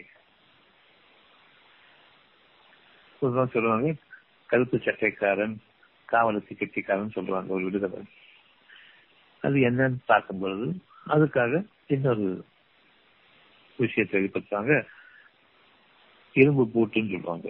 அந்த காலத்துல இன்னைக்கு இரும்பு பூட்டு கிடையாது. அந்த காலத்துல இருந்தது கருப்பு சட்டைக்காரன் காவல் கட்டிக்காரன் எல்லாமே வந்து இரும்பு கருப்பா தான் இருக்கும். கால் பிடிச்சு போய். அது போட்டுன்னு சொல்லும் போது கரெக்டா கண்டுபிடிச்சாங்க சொல்லுவாங்க. இப்படியாக இந்த கனவு உலகத்திலிருந்து நாம் சில விஷயங்களை தான் என்று வாழ்ந்து கொண்டிருக்கின்றோம். இது ஆண்டாண்டு காலமாக பல பொழுதுபோக்கு விஷயங்களாக அமைந்து கொண்டிருக்கும். காரணம் அது உண்மை இல்லை. விடுதலைகள் கூறுவதன் காரணமாக நீங்கள் கணவன் விளக்கம் புறப்போவர்கள் இல்லை ஒரு டைம் பாஸ்க்காக வேண்டி பொழுதுபோக்குக்காக வேண்டி ஒரு விளையாட்டாக அதை ஆக்கிக் கொண்டோம் ஒரு கனவு விளக்கம் பெறுகின்றது. பிறகு அந்த கனவை விளக்கம் கொள்ள கற்பனை செய்கின்றார்கள். அந்த கற்பனையை கதைகளாக ஆக்குகின்றார்கள். கதைகளை வளர்ப்புச்சலாக ஆக்குகின்றார்கள். அது விடுகதைகளாக மாறுகின்றன பழமொழிகளாக மாறிவிட்டன. அவற்றை மனப்பாடம் செய்து கொண்டு செய்கின்றார்கள். ஒருவருக்கு ஒருவர் கேள்வி பேசிக் கொண்டும் அது பொழுதுபோக்காகவும் அமைத்துக் கொண்டிருக்கின்றார்கள். மறைந்துவிட்டவை மறையக்கூடியவை. என் வாழ்க்கையை இப்பொழுது தாறுமாறாக செய்து கொண்டிருக்கின்றது. மனிதர்களுடைய அறிவை கொண்டு மனிதர்களுடைய படிப்பதை கொண்டு மனிதர்களுடைய வழிகாட்டுவதை கொண்டு எந்த விதமான வாழ்க்கையை நாம் வாழக்கூடாது? உங்களுக்கு நாங்கள் வரலாம் வகி அறிவிக்கின்றோம். இதில் புரிகின்றான் வகியை உங்களுக்கு அறிவிக்கின்றோம். சிறப்பான வாழ்க்கை வாருங்கள் என்று. இந்த சிறப்புக்கு அர்த்தம் வேறு. ஒவ்வொருவருக்கும் தனித்தனி அர்த்தம் இருக்கின்றது. அத்தியாயம் முப்பத்தஞ்சு முப்பத்தி ஒன்று அத்தியாயம் ஏழு மூன்று அத்தியாயம் ஏழு மூன்று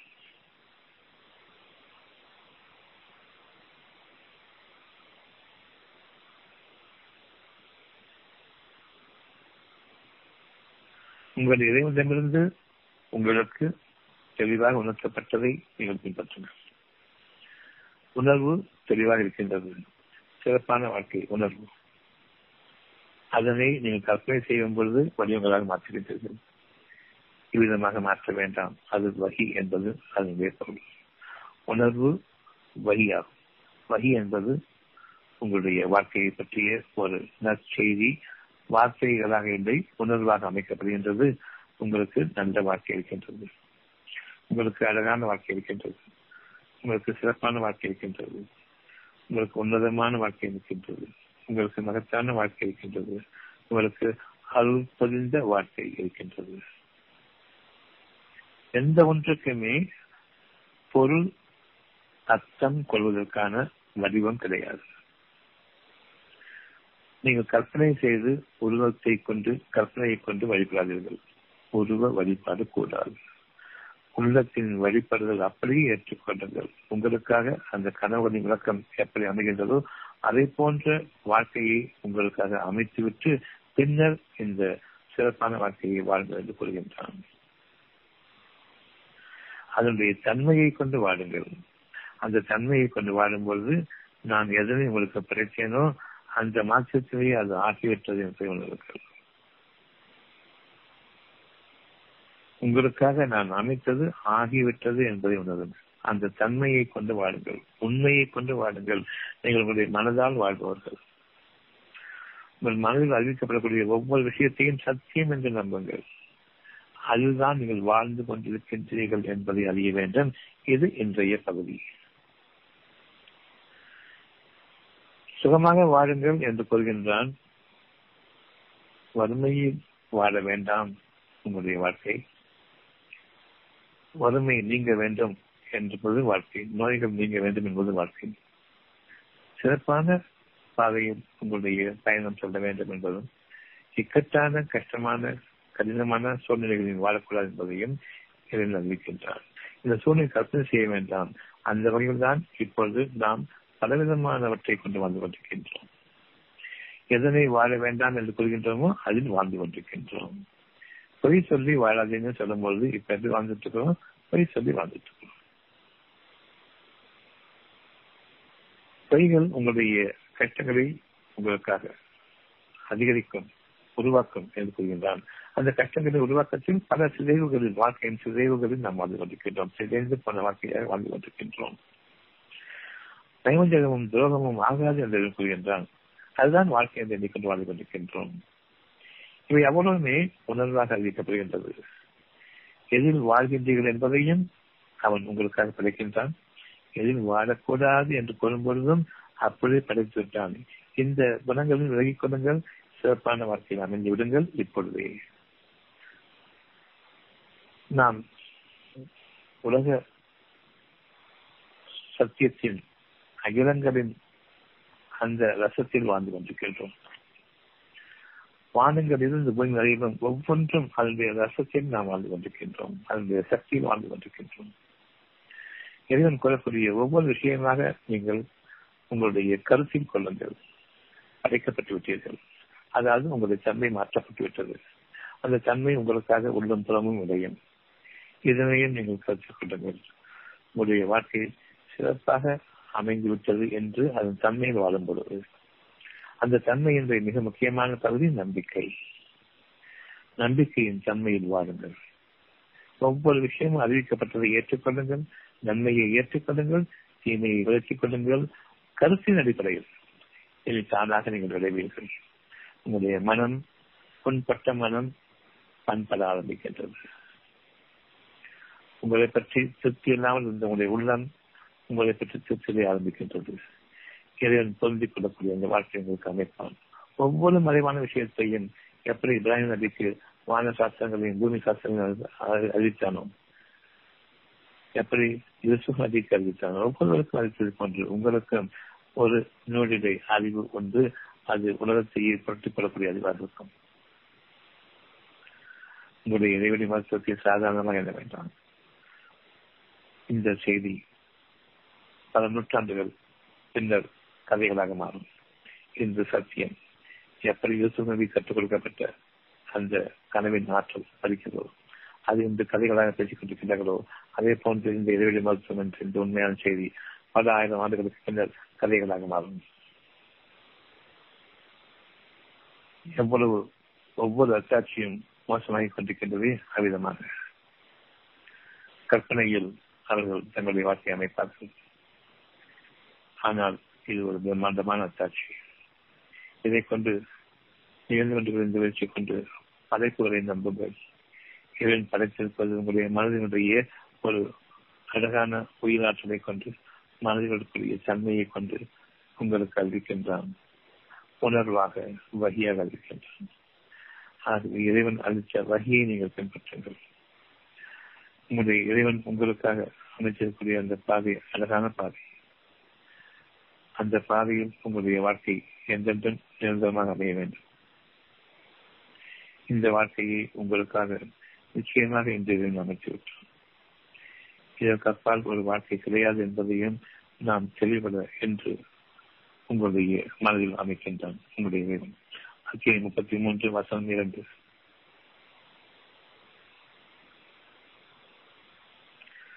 இதை இறைவனுடைய அறிவிப்பு அவ்வளவும் கருத்தாற்றல் மிக்கது. இருந்தால் ஒவ்வொரு அறிவிப்பும் உணர்வு பூர்வமானது அந்த உணர்வை கொண்டு நீங்கள் ஒரு கனவுலக வாழ்க்கையை நீங்கள் நனவுலக வாழ்க்கையாக அமைத்துக் கொள்ளுங்கள் நம்பிக்கை கொள்ளுங்கள். முப்பத்தி வாக்கியம் முப்பத்தி மூணு வருஷம் இரண்டு.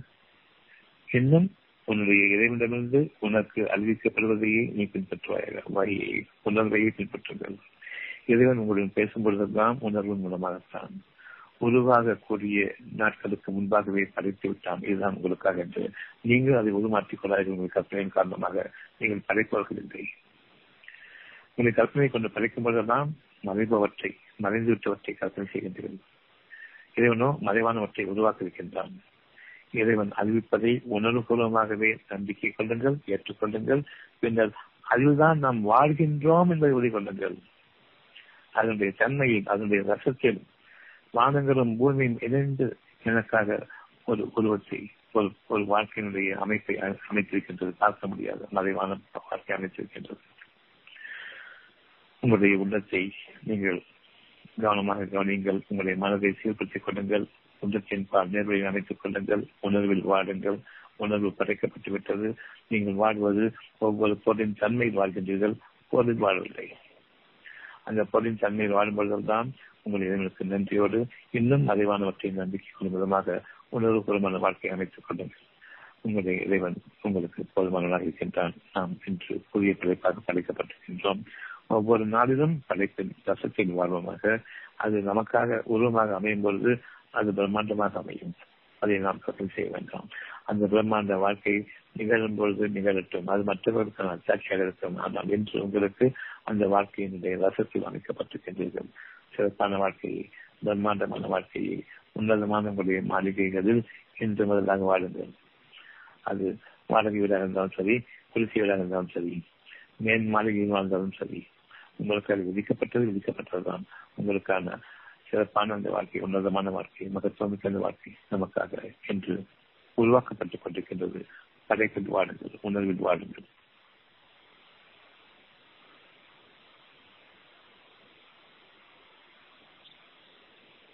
ஹலோ? ஹலோ? சார் ஒரு கேள்வி சார். யார் பேசுறது? Sir Vidya sir. சொல்லுங்க. சார் உணர்வா அறிவிக்கும் போது செயல்கள் செயல்கள் மாறுது சார் அது மனதளவுல தூய்மை இறைவன் கிட்ட தூய்மைக்காக பிரார்த்திக்கும் போது செயல்கள் எல்லாமே மாறுது. உம், அறிவிக்குது. ஒரு விஷயம் செய்யறதுக்கு முன்னாடி அந்த அறிவிக்குது. ஆனா சில சில நேரங்கள்ல ஒரு விஷயம் செஞ்சு முடிச்ச அப்புறமும் ஆஹ் உணர்வு வந்து இது செஞ்சது தப்புன்றத உணர்த்துது. ஆஹ் அது ரெண்டும் மாறி மாறி வர மாதிரி இருக்கு. இல்லைன்னா என்னோட கற்பனையா அது அதுதான் கரெக்ட் கற்பனை. பண்ணதும் தப்பா போகுது. கற்பனை பண்ணாததான் வந்து தானே வந்து செம்மையான வாழ்க்கை வாழ்ந்துட்டு இருக்கிறோம். இது வந்து அல்லாத படைப்புல வாழ்ந்துட்டு இருக்கிறோம். படைப்பு உருவாக்கிட்டு இருக்குது. அந்த படைப்புக்கு உருவாக்குறதுக்கு வரையில சக்தி பயிற்சி அந்த தன்மையில் வாழ்ந்துட்டு இருக்கிறோம். உணர்வாக அறிவிக்கப்பட்ட படைப்பு இருக்கு இல்லையா? அதுவும் விடுதலை மாதிரி ஒரு கனவு மாதிரி. அது அதை விட உய- உயர்வான உணர்வு. இந்த விடுதலை கனவுனா ஒரு அத்தாட்சிகள் சரியா? அந்த உணர்வு தான் சத்தியமானது. அந்த உணர்வை நம்ம கற்பனை பண்றோம். அந்த சக்தி சுழற்சிகள் தான் வந்து உங்க கற்பனைக்கு ஏற்றவாறு மறைந்து போன கெட்ட சக்திகளாகவும் இணைஞ்சிருது தப்பு பண்றோம் சொல்றோம். உண்மைதான். என் இறைவனே எனக்கு நேர் வழி காட்டு. உணர்வின் பாதையில என்ன வழிகாட்டு. நீ வழிநடத்து செல் சில குணங்களை கொண்டே போதும் இறைவன் வழிநடத்துவான் இறைவன் நம்மளை வழிநடத்துவான்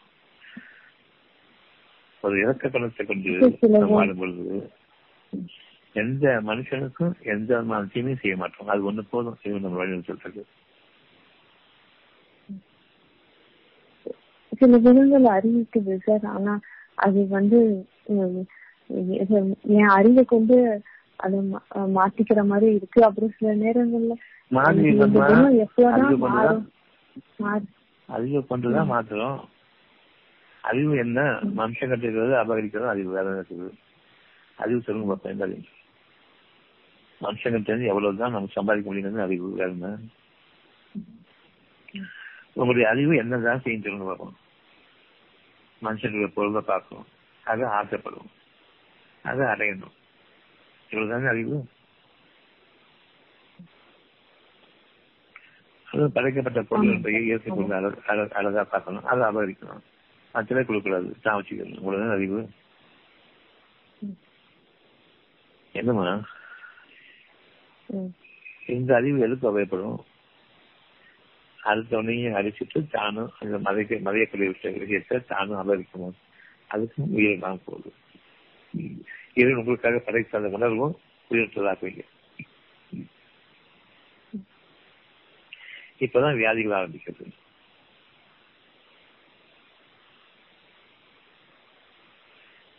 உயிரற்ற போன பிறகு அது அறியக்கூடியதானே?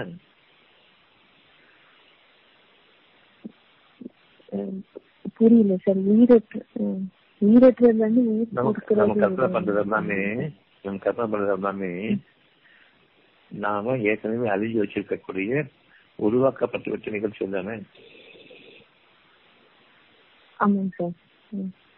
நம்ம அறிவு எல்லாமே வந்து உருவாக்கத்தோட நிகழ்ந்த நிகழ்ச்சி தானம்மா உருவங்கிறது வந்து சூரியன் சந்திரன் நட்சத்திரங்கள் நிகழ்ச்சிகள் கடல் மலை எல்லாமே மனுஷனுடைய நிகழ்வுகள் நிகழ்ச்சிகள் எல்லாமே வந்து உருவங்களாக அமைந்து அமைஞ்சது தானே புரியல கண்ணுக்கு அகப்பார்வை பக்கம் இல்லாம புறப்பார்வையில பாக்குறது எல்லாமே அறிவை. கொண்டுன்றது. ஆமா. ஆமா. இப்ப எல்லாமே அறியக்கூடியதானே உம். புறப்பாதையில் தாக்குது அவளுமே உங்க- உங்களுடைய கற்பனைகள் தான் அதை கொண்டுதான் இருக்குது ம். எது அழிஞ்சு போச்சு அழிஞ்சுக்கிட்டு இருக்குது அதுதான் உங்களுடைய அறிவு தான் உங்க கற்பனை தான் அந்த அந்த லெவலில் தான் எனக்கு வேற எங்க போக போகுது? மறைவானவற்றை அறியும் போது நம்பிக்கை வரும். இந்த நம்பிக்கையோட நீங்க அந்த தன்மையில வாழ்றீங்க அப்பவே. நம்பிக்கையில ஒரு புது உயிர் மூச்சு வருதா இல்லையா? கஷ்டத்தோடு இருக்கும் பொழுது நமக்கு நன்மை உண்டுங்கிற அந்த ஒரு பெரிய ஒரு வார்த்தையை நாம மற்றவங்க சொல்லியோ அது நமக்குள்ளேயே உருவாகும் பொழுது நம் காலம் மாறும். அப்படி உருவாகும் பொழுது ஒரு புது உயிர் மூச்சு தான் இல்லையா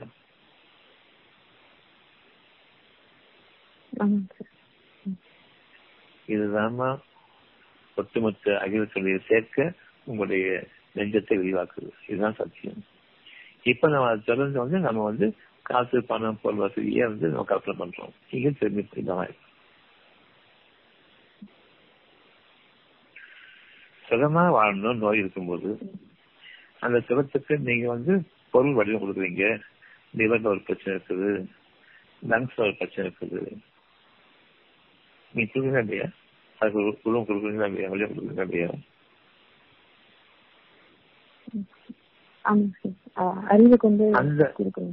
அந்த உருவமா அல்லது அதனுடைய நோயினுடைய தன்மை கெட்ட சக்தி அது முக்கியமா?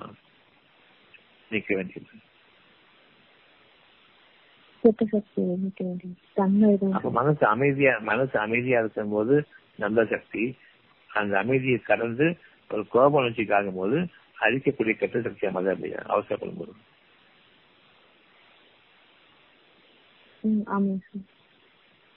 அப்ப நம்பிக்கை நன்மை என்பது நம்பிக்கைப்படுங்க. தவறானவற்றை நம்பிக்கைப்படாதீங்க. மனசுல அதை உருவச்சிட்டு இருக்காதீங்க. ஒருத்தரை பற்றி கெட்ட எண்ணத்தை உருவச்சுக்கிட்டு இருக்காதீங்க அது உங்களுக்கு அடி உங்களையும் அழிச்சு மற்றவங்களையும் அழிச்சிடும் இது வந்து நல்ல உணர்வுகளை நம்புங்க.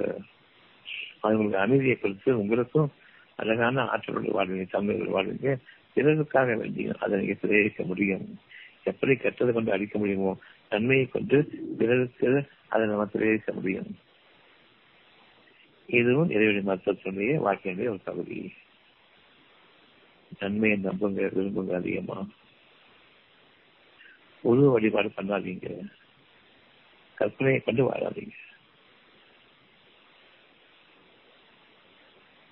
உள்ளத்தின் வழிபடுதல் கூட நினைச்சு நின்றாங்க. இறைவன் உங்களுக்காக உங்களுடைய உள்ளத்தோடு இணைஞ்சிருக்கிறோம் அவனுடைய வாக்குகளை கொண்டு. ஒவ்வொரு உணர்வையும் பொருளாக மாற்றாதீங்க. போதும்.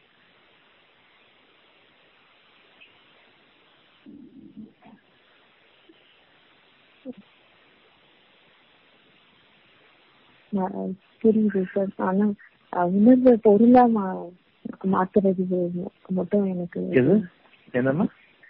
உணர்வை உணர்வை பொருளா மாத்தாதீங்கன்னு சொன்னீங்க சார். இப்போ அறிவிக்கிற ஒரு விஷயத்த வந்து செயலா இப்போ இப்போ இந்த செயல் செஞ்சா செய்யாதீங்கன்னு ஒரு அழைப்பு வரும்போது செய்ய மாட்டேங்கிறோம். ஆனா செஞ்சப்புறம் அதை யோசிக்கிறோம். அந்த அந்த உணர்வு எப்படி பொருளா நீங்க சொல்றீங்கன்றது எனக்கு கொஞ்சம் புரியல சார் இப்போ உனக்கு வந்து ஒரு உடம்புல ஒரு வியாதின்னு வச்சுக்க அந்த வியாதியை பொருளா தாக்குறியா அதுக்கு பின்னால் இருக்கிற கெட்ட சக்தியா தாக்குறியா அந்த அந்த உறுப்பு சார்ந்த ஒரு பொருளாக பாக்குற பாக்குறதுன்னு உண்மை நீ. ஆமா ஆமா. பொருளா ஃபர்ஸ்ட் பாக்குறது பொருள் தான். பொருள் தானே? அதுக்கு பின்னால கெட்ட சக்தி இருக்குது அதையும் பார்க்கணும். ம். ஆமா ஏன்னா உயிர் உயிர் தானே வளர்க்குது. உடம்பு உடம்பு வளர்க்கறது உடம்பு பாதுகாக்கிறது உடம்பு மெயின்டைன் பண்றதும் இருக்கிற உயிர் தானே. அது நம்ம உயிர் சக்தின்னு சொல்லமா இல்லையா. அதே மாதிரி மறையக்கூடிய சக்தியாக அந்த உயிரை நான் மாத்திக்கிறேன். நான் பொருளடிப்பட்டு போகும்போது வளரக்கூடிய உயிர் சக்தியை நான் தேஞ்சி போகக்கூடிய கெட்ட சக்தியா மாற்றிடுறேன் அவன் நம்பிக்கை கொண்டு நான் உறுப்பை பார்த்துட்டு இருக்கும் போது உறுப்பு அழிஞ்சுக்கிட்டே இருக்கும். கண்ணு மணி அழிஞ்சிட்டே இருக்கா இல்லையா? உறுப்பு அழிஞ்சிட்டு இருக்கா இல்லையா. வியாதி கண்டு நிலைமை மோசமாயிட்டே இருக்கா இல்லையா? நான் மெலிஞ்சு போயிட்டேன். என் தோல் எல்லாம் சுருங்கி போச்சு. உடம்பு வச்சுக்கிட்டே போகுது. ஊத்து தான் பாக்குறீங்க.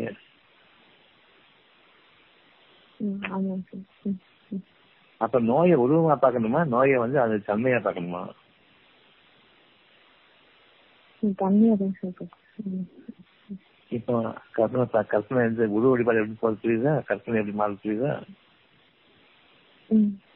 புரியுது எப்போதான் நீங்க நஷ்டம் நஷ்டத்துல வாழ்ந்துட்டு இருக்கீங்களோ அந்த நஷ்டத்துக்கு காரணம் ஒழுங்கா பார்த்ததுதான் நாளை வாழ்க்கையே பணம் பணம் பணம் சார்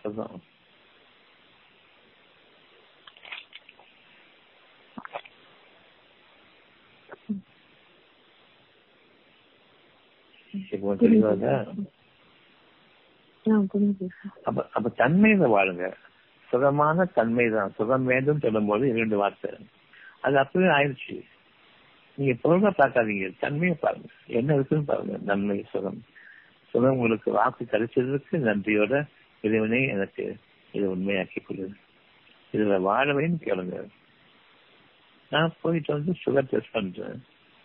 யூரியா டெஸ்ட் பண்றேன். அது இவ்வளவு இருக்குத காட்டுல நீங்க சுகமா தானே இருக்கீங்கன்னு கேட்டா நான் சுகமா தான் சார் இருக்கேன். டாக்டர் சொல்றாங்க எவ்வளவு பிரச்சனை சொல்லிட்டு இது என்ன சொல்றது? இதுக்கு என்ன பதில் சொல்றது? ஆகும்னு சொன்னாலும் அவ்வளவுதான். என்ஜாய் பண்ணு மனசை கொண்டுதான் வாழ்ந்த அளவுக்கு மனசு மூடி போச்சுன்னு சொன்னா வாழ்ந்தாங்க சச்சாங்க சத்த உயிரை காப்பாத்துன்னு வருவான். உயிர் போகுது இல்லையே? இது வரைக்கும் வந்து யூரியா கிரியேட்டின் ஜாஸ்தியா போச்சு நான் செத்து தான் போவான்னு சொன்னேன் இன்னைக்கு உயிர் போக போகிறதுக்கு உயிரை கேட்குறேன் மரணம் சத்தியத்தை கொண்டு வருகிறது. அந்த நேரத்துல நீங்க சத்தியத்தை வந்து பிரயோஜனம் கிடையாது சரியாமா ஆ சரிங்க சார். இப்போ புரிஞ்சிச்சா? புரியுது சார். ஆ புரிஞ்சிச்சு சார். சரி. சரி ம். நன்றி சார்.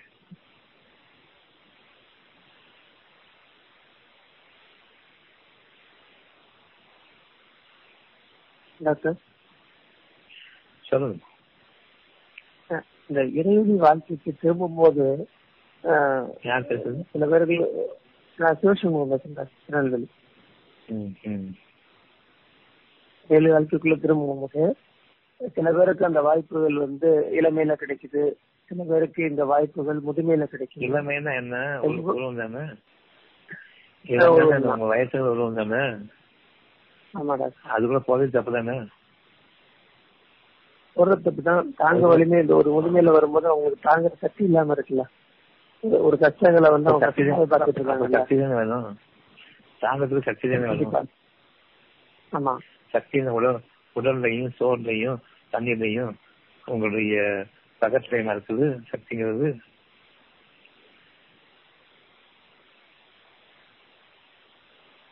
ஒரு ம- மல்யுத்த பைல்வான் பார்த்துருக்கீங்களா இல்லையா?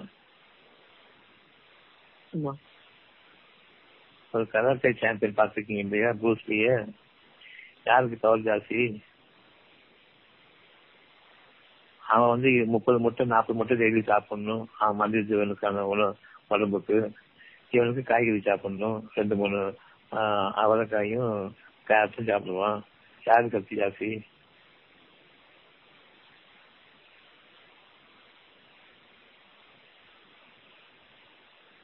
அப்ப உணவுலையும் பொருளையுமா சக்தி இருக்குது? அந்த சக்தியை வந்து நம்பிக்கை நடிப்பில் இருக்குதா உணர்வின் நடிப்பில் இருக்குதா?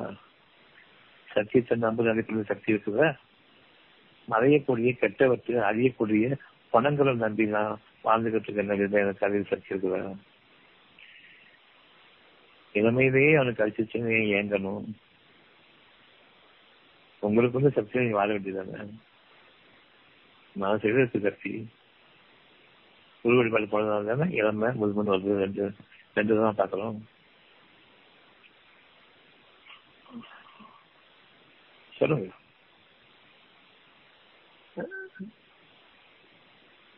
நம்ம உணர்வுபூர்வமா வாழ பழகிட்டோம். இந்த இறைவன் வாழ்க்கை வந்து உணர்வுபூர்வம் நம்ம வாழ்ந்துகிட்டு இருக்கோம்.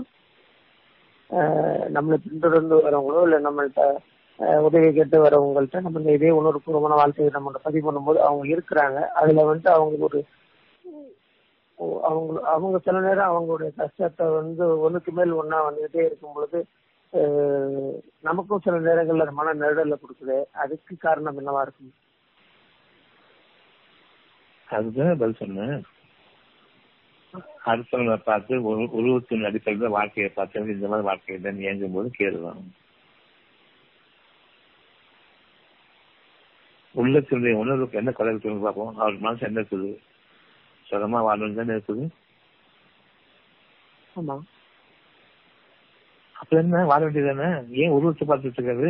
அடுத்தவங்களை பார்த்து ஏன் கவலை பண்ணிட்டு இருக்காது? அதை நம்பணும். நம்பினதுக்கு அப்புறம் தான் உன் சக்தி படைக்கும். படைக்கப்பட்டது ஏன் இவர் உருவத்தை பார்க்கிறது படைக்கப்பட்டது உருவாக போகுது. அந்த படைக்கிற சக்தி தான் முக்கியம் உருவாகிறதுக்கு. ஒரு சின்ன அணுதான உயிர் அணுதானே உங்களை ஆறு உருவமா அமைக்குது.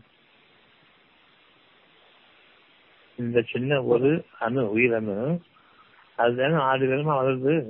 வெளியே வந்து இந்த இந்த இந்த ஒரு ஒரு உயிரணு வெளியில இருக்கிற ஆறு விதமான மனுஷன் பார்த்துட்டு நான் அப்படி இல்லையே நான் அப்படி இல்லையேன்னு நினைச்சிட்டு இருந்தா இதுக்கு என்ன ஆகும்? அந்த உயிரினவை விட ஒண்ணுமே இல்லாத அந்த சக்தி முதல்ல உருவாகுது. அந்த உயிரினவே உருவாக்குற சக்தி உருவாகுது. அந்த சக்தியில நம்ம இருப்போம் அந்த சக்தியில உணர்வு சுகமான உணர்வு. சுகமாக வாழணுங்கிறது. வாழணுங்கிறது சொல்லாதீங்க. வாழ வேண்டும். அப்படிங்கிற ஒரு உணர்வு இப்போ உங்களுடைய மனசுக்கு அறிவிக்கப்பட்டிருக்குது. அந்த உணர்வு எல்லாத்தையும் இருக்குதா இல்லையா? இதுதான் நாளைக்கு படைக்கப்படுகிறது. எந்த அளவுக்கு வெளிப்படையான வாழ்க்கையை பார்த்துக்கிட்டு எந்த சக்தியை நீங்க அடிக்கிறீங்களோ அந்த அளவுக்கு நாள் கிடக்குது. முதுமாத வரைக்கும் கிடக்குது. எந்த அளவுக்கு நம்புறீங்களோ இளமையிலே கிடைக்குது. அப்போ இந்த நாள் கணக்கு முக்கியமா அந்த வார்த்தைகளை எப்பவும் சுகத்தோட ஓரளவுக்கு அந்த சுகம் தான் நீங்க நம்புறதுன்னா அடையாளம். இது காலம் போல இருந்துதான் இருக்குது. ஆனா நாம உருவத்தை அடிப்படையிலேயே பார்த்து பார்த்து இந்த சுகத்தை வாழ்ந்துட்டு இருக்கிறோமே அதுக்கு நன்றி இல்லாம எனக்கு சுகமே இல்லையே. நான் தான் நல்லா வாழ்றேன். என்ன ஏன் இறைவன் இப்படி வாழ்த்துட்டு வச்சிருக்கான்னு சொல்லிட்டு நல்லபடியா வாழ வச்சுட்டு இருக்கும்போது உயர்த்திட்டு வரும்போது தன்னைத்தானே சிதைச்சி கட்டுறவங்களை பத்தி அல்ல சொல்றது. நான் அநியாயம் செய்யல உங்களுக்கு நீங்க தான் அநியாயம் பண்ணிட்டு இருக்கீங்க சிந்தித்து உணராதவர்கள் மீது கடுமையான வேதனை உண்டு. இப்ப சிந்தனையில் தானே இவ்வளவு விஷயம் தெரியுது.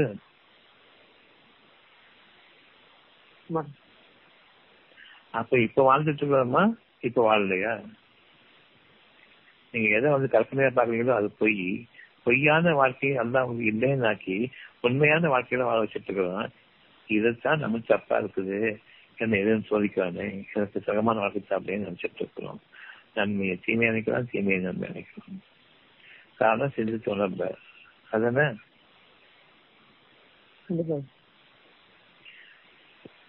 சிந்தித்து உணராதவர்கள் மீது அல்லா வேதனை ஏற்படுத்துவேன்னு சொல்லணும் இல்லையா?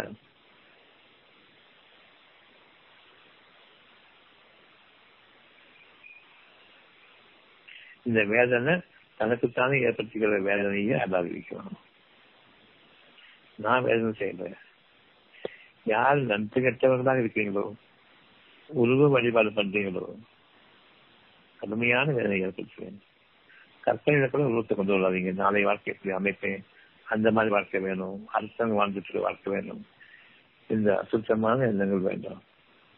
ஒதுக்கப்பட்ட வாழ்க்கை சுகமாக வேண்டும் கற்பனை விட்டுட்டான் இப்ப சுகமாக அர்த்தம். என் வாழ்க்கை ஒண்ணு கற்பனை விட்டுங்க சுகம் கிடைச்சிடும் பொருளை விட்டுங்க. பொருள் அடிப்படையிலான வார்த்தையை நீங்க கற்பனை பண்ணாதீங்க. அதுதான் வாழ்க்கை நினைக்காம இப்ப இருக்கிற இந்த உயிர் சக்தி தான் வாழ்க்கை நினைங்க நம்பிக்கை தான் வாழ்க்கை நினைக்க மறைவான வாழ்க்கை மேல ஆரம்பிங்க வெளிப்படையான வாழ்க்கை அப்புறமா இருக்குது.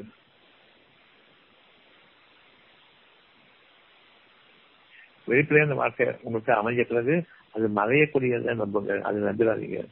அந்த மறையக்கூடியதை வெளிப்படையாக வாழ்ந்துட்டு இருக்கும்போது அப்ப வாழ்ந்து அமோகமான வாழ்க்கை அமைஞ்சிட்டு ஊர் மக்கள் பார்த்தாங்க நீங்க நினைச்சிட்டு இருக்கீங்க ஆனா அது உங்களுக்கான அழிவுக்கான நேரம் ஆரம்பிச்சிருச்சு அர்த்தம். நீங்க உயிரிழந்தவர்கள் இல்லை. இதுதான் அமோகமான வாழ்க்கை நினைக்கும் போது நீங்க உயிரிழந்தவர்கள் இல்லை. இதையும் நம்ம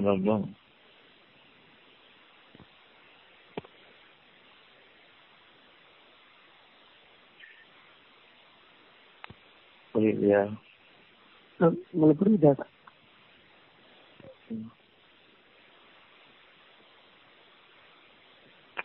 புரிஞ்சும் புரியாமையும் இருக்கலாம் சிரிச்சு பாருங்க கொஞ்சம் பீர் வச்சு சிரிச்சு பாருங்க ஆ? சரி ம். வேற என்ன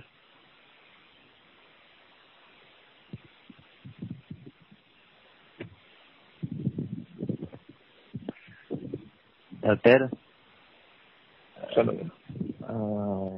பல்லாவரத்து இஜாப்ல பேசுறேன் டாக்டர். இந்த சொல்லுங்க.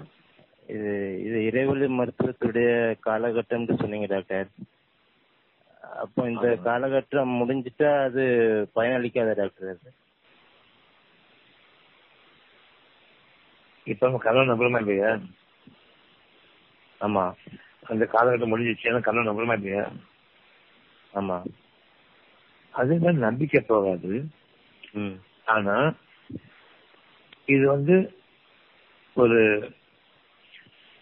அவநம்பிக்கைக்கிற விஷயமா போதும் நம்பவும் செய்வாங்க நம்பாம செய்வாங்க அதனால இருந்து இல்லாத வாழ்க்கை வாழ்ந்துட்டு இருப்பாங்க. இதை யார் நம்புறாங்களோ அவங்களுக்கு அது உண்டு. அவங்க சத்தமான மக்களா இருப்பாங்க பெரும்பாலும் மறந்துடுவாங்க சரி டாக்டர் ஆ விசங்கமான வாழ்க்கைக்காக இது ஒரு குறிப்பிட்ட காலம் நூறு ஆண்டுகள் இருநூறு ஆண்டுகள் முன்னூறு ஆண்டுகள் போகும். உலகம் பூராவும் அறிவிக்கிறதுக்காக வேண்டி. அதன் பின்னர் அது தேடி போகும். சொற்பமானவங்களை சேர்ந்து உறுதியாக இருக்க மாட்டாங்க. அவங்க காலமெல்லாம் இருப்பாங்க. இன்னும் கொரோனா கொரோனா கொரோனா ஆண்டுகள் ஆனாலும் சொல்லி அவங்க அதை உறுதியா இருப்பாங்க. அந்த மக்கள் எந்த ஒரு அச்சர்ச்சியும் விடுபடாது ஆனா நம்பக்கூடியவங்க சொற்பமாக தான் இருப்பாங்க. அது மற்ற பேர்களுக்கு வந்து பிரம்மாண்டமான விஷயமா இருக்கும். அந்த கதையை வச்சு ஓடிட்டு இருக்கோம். இன்னைக்கு சித்தர்கள் வாழ்ந்தாங்க சித்தர்கள் வாழ்ந்துட்டு இருக்காங்க இந்த கதை வச்சு ஓட்டிட்டு இருக்காங்க இல்லையா அந்த மாதிரி. ஆமா. சரி சரி. சரி அவங்களுக்கு தான் முடியும் நமக்கெல்லாம் முடியாதுங்கிற அடிப்படையில் பேச ஆரம்பிச்சுவாங்க சரி சரி. சரி டாக்டர். சரி ஞாபகம்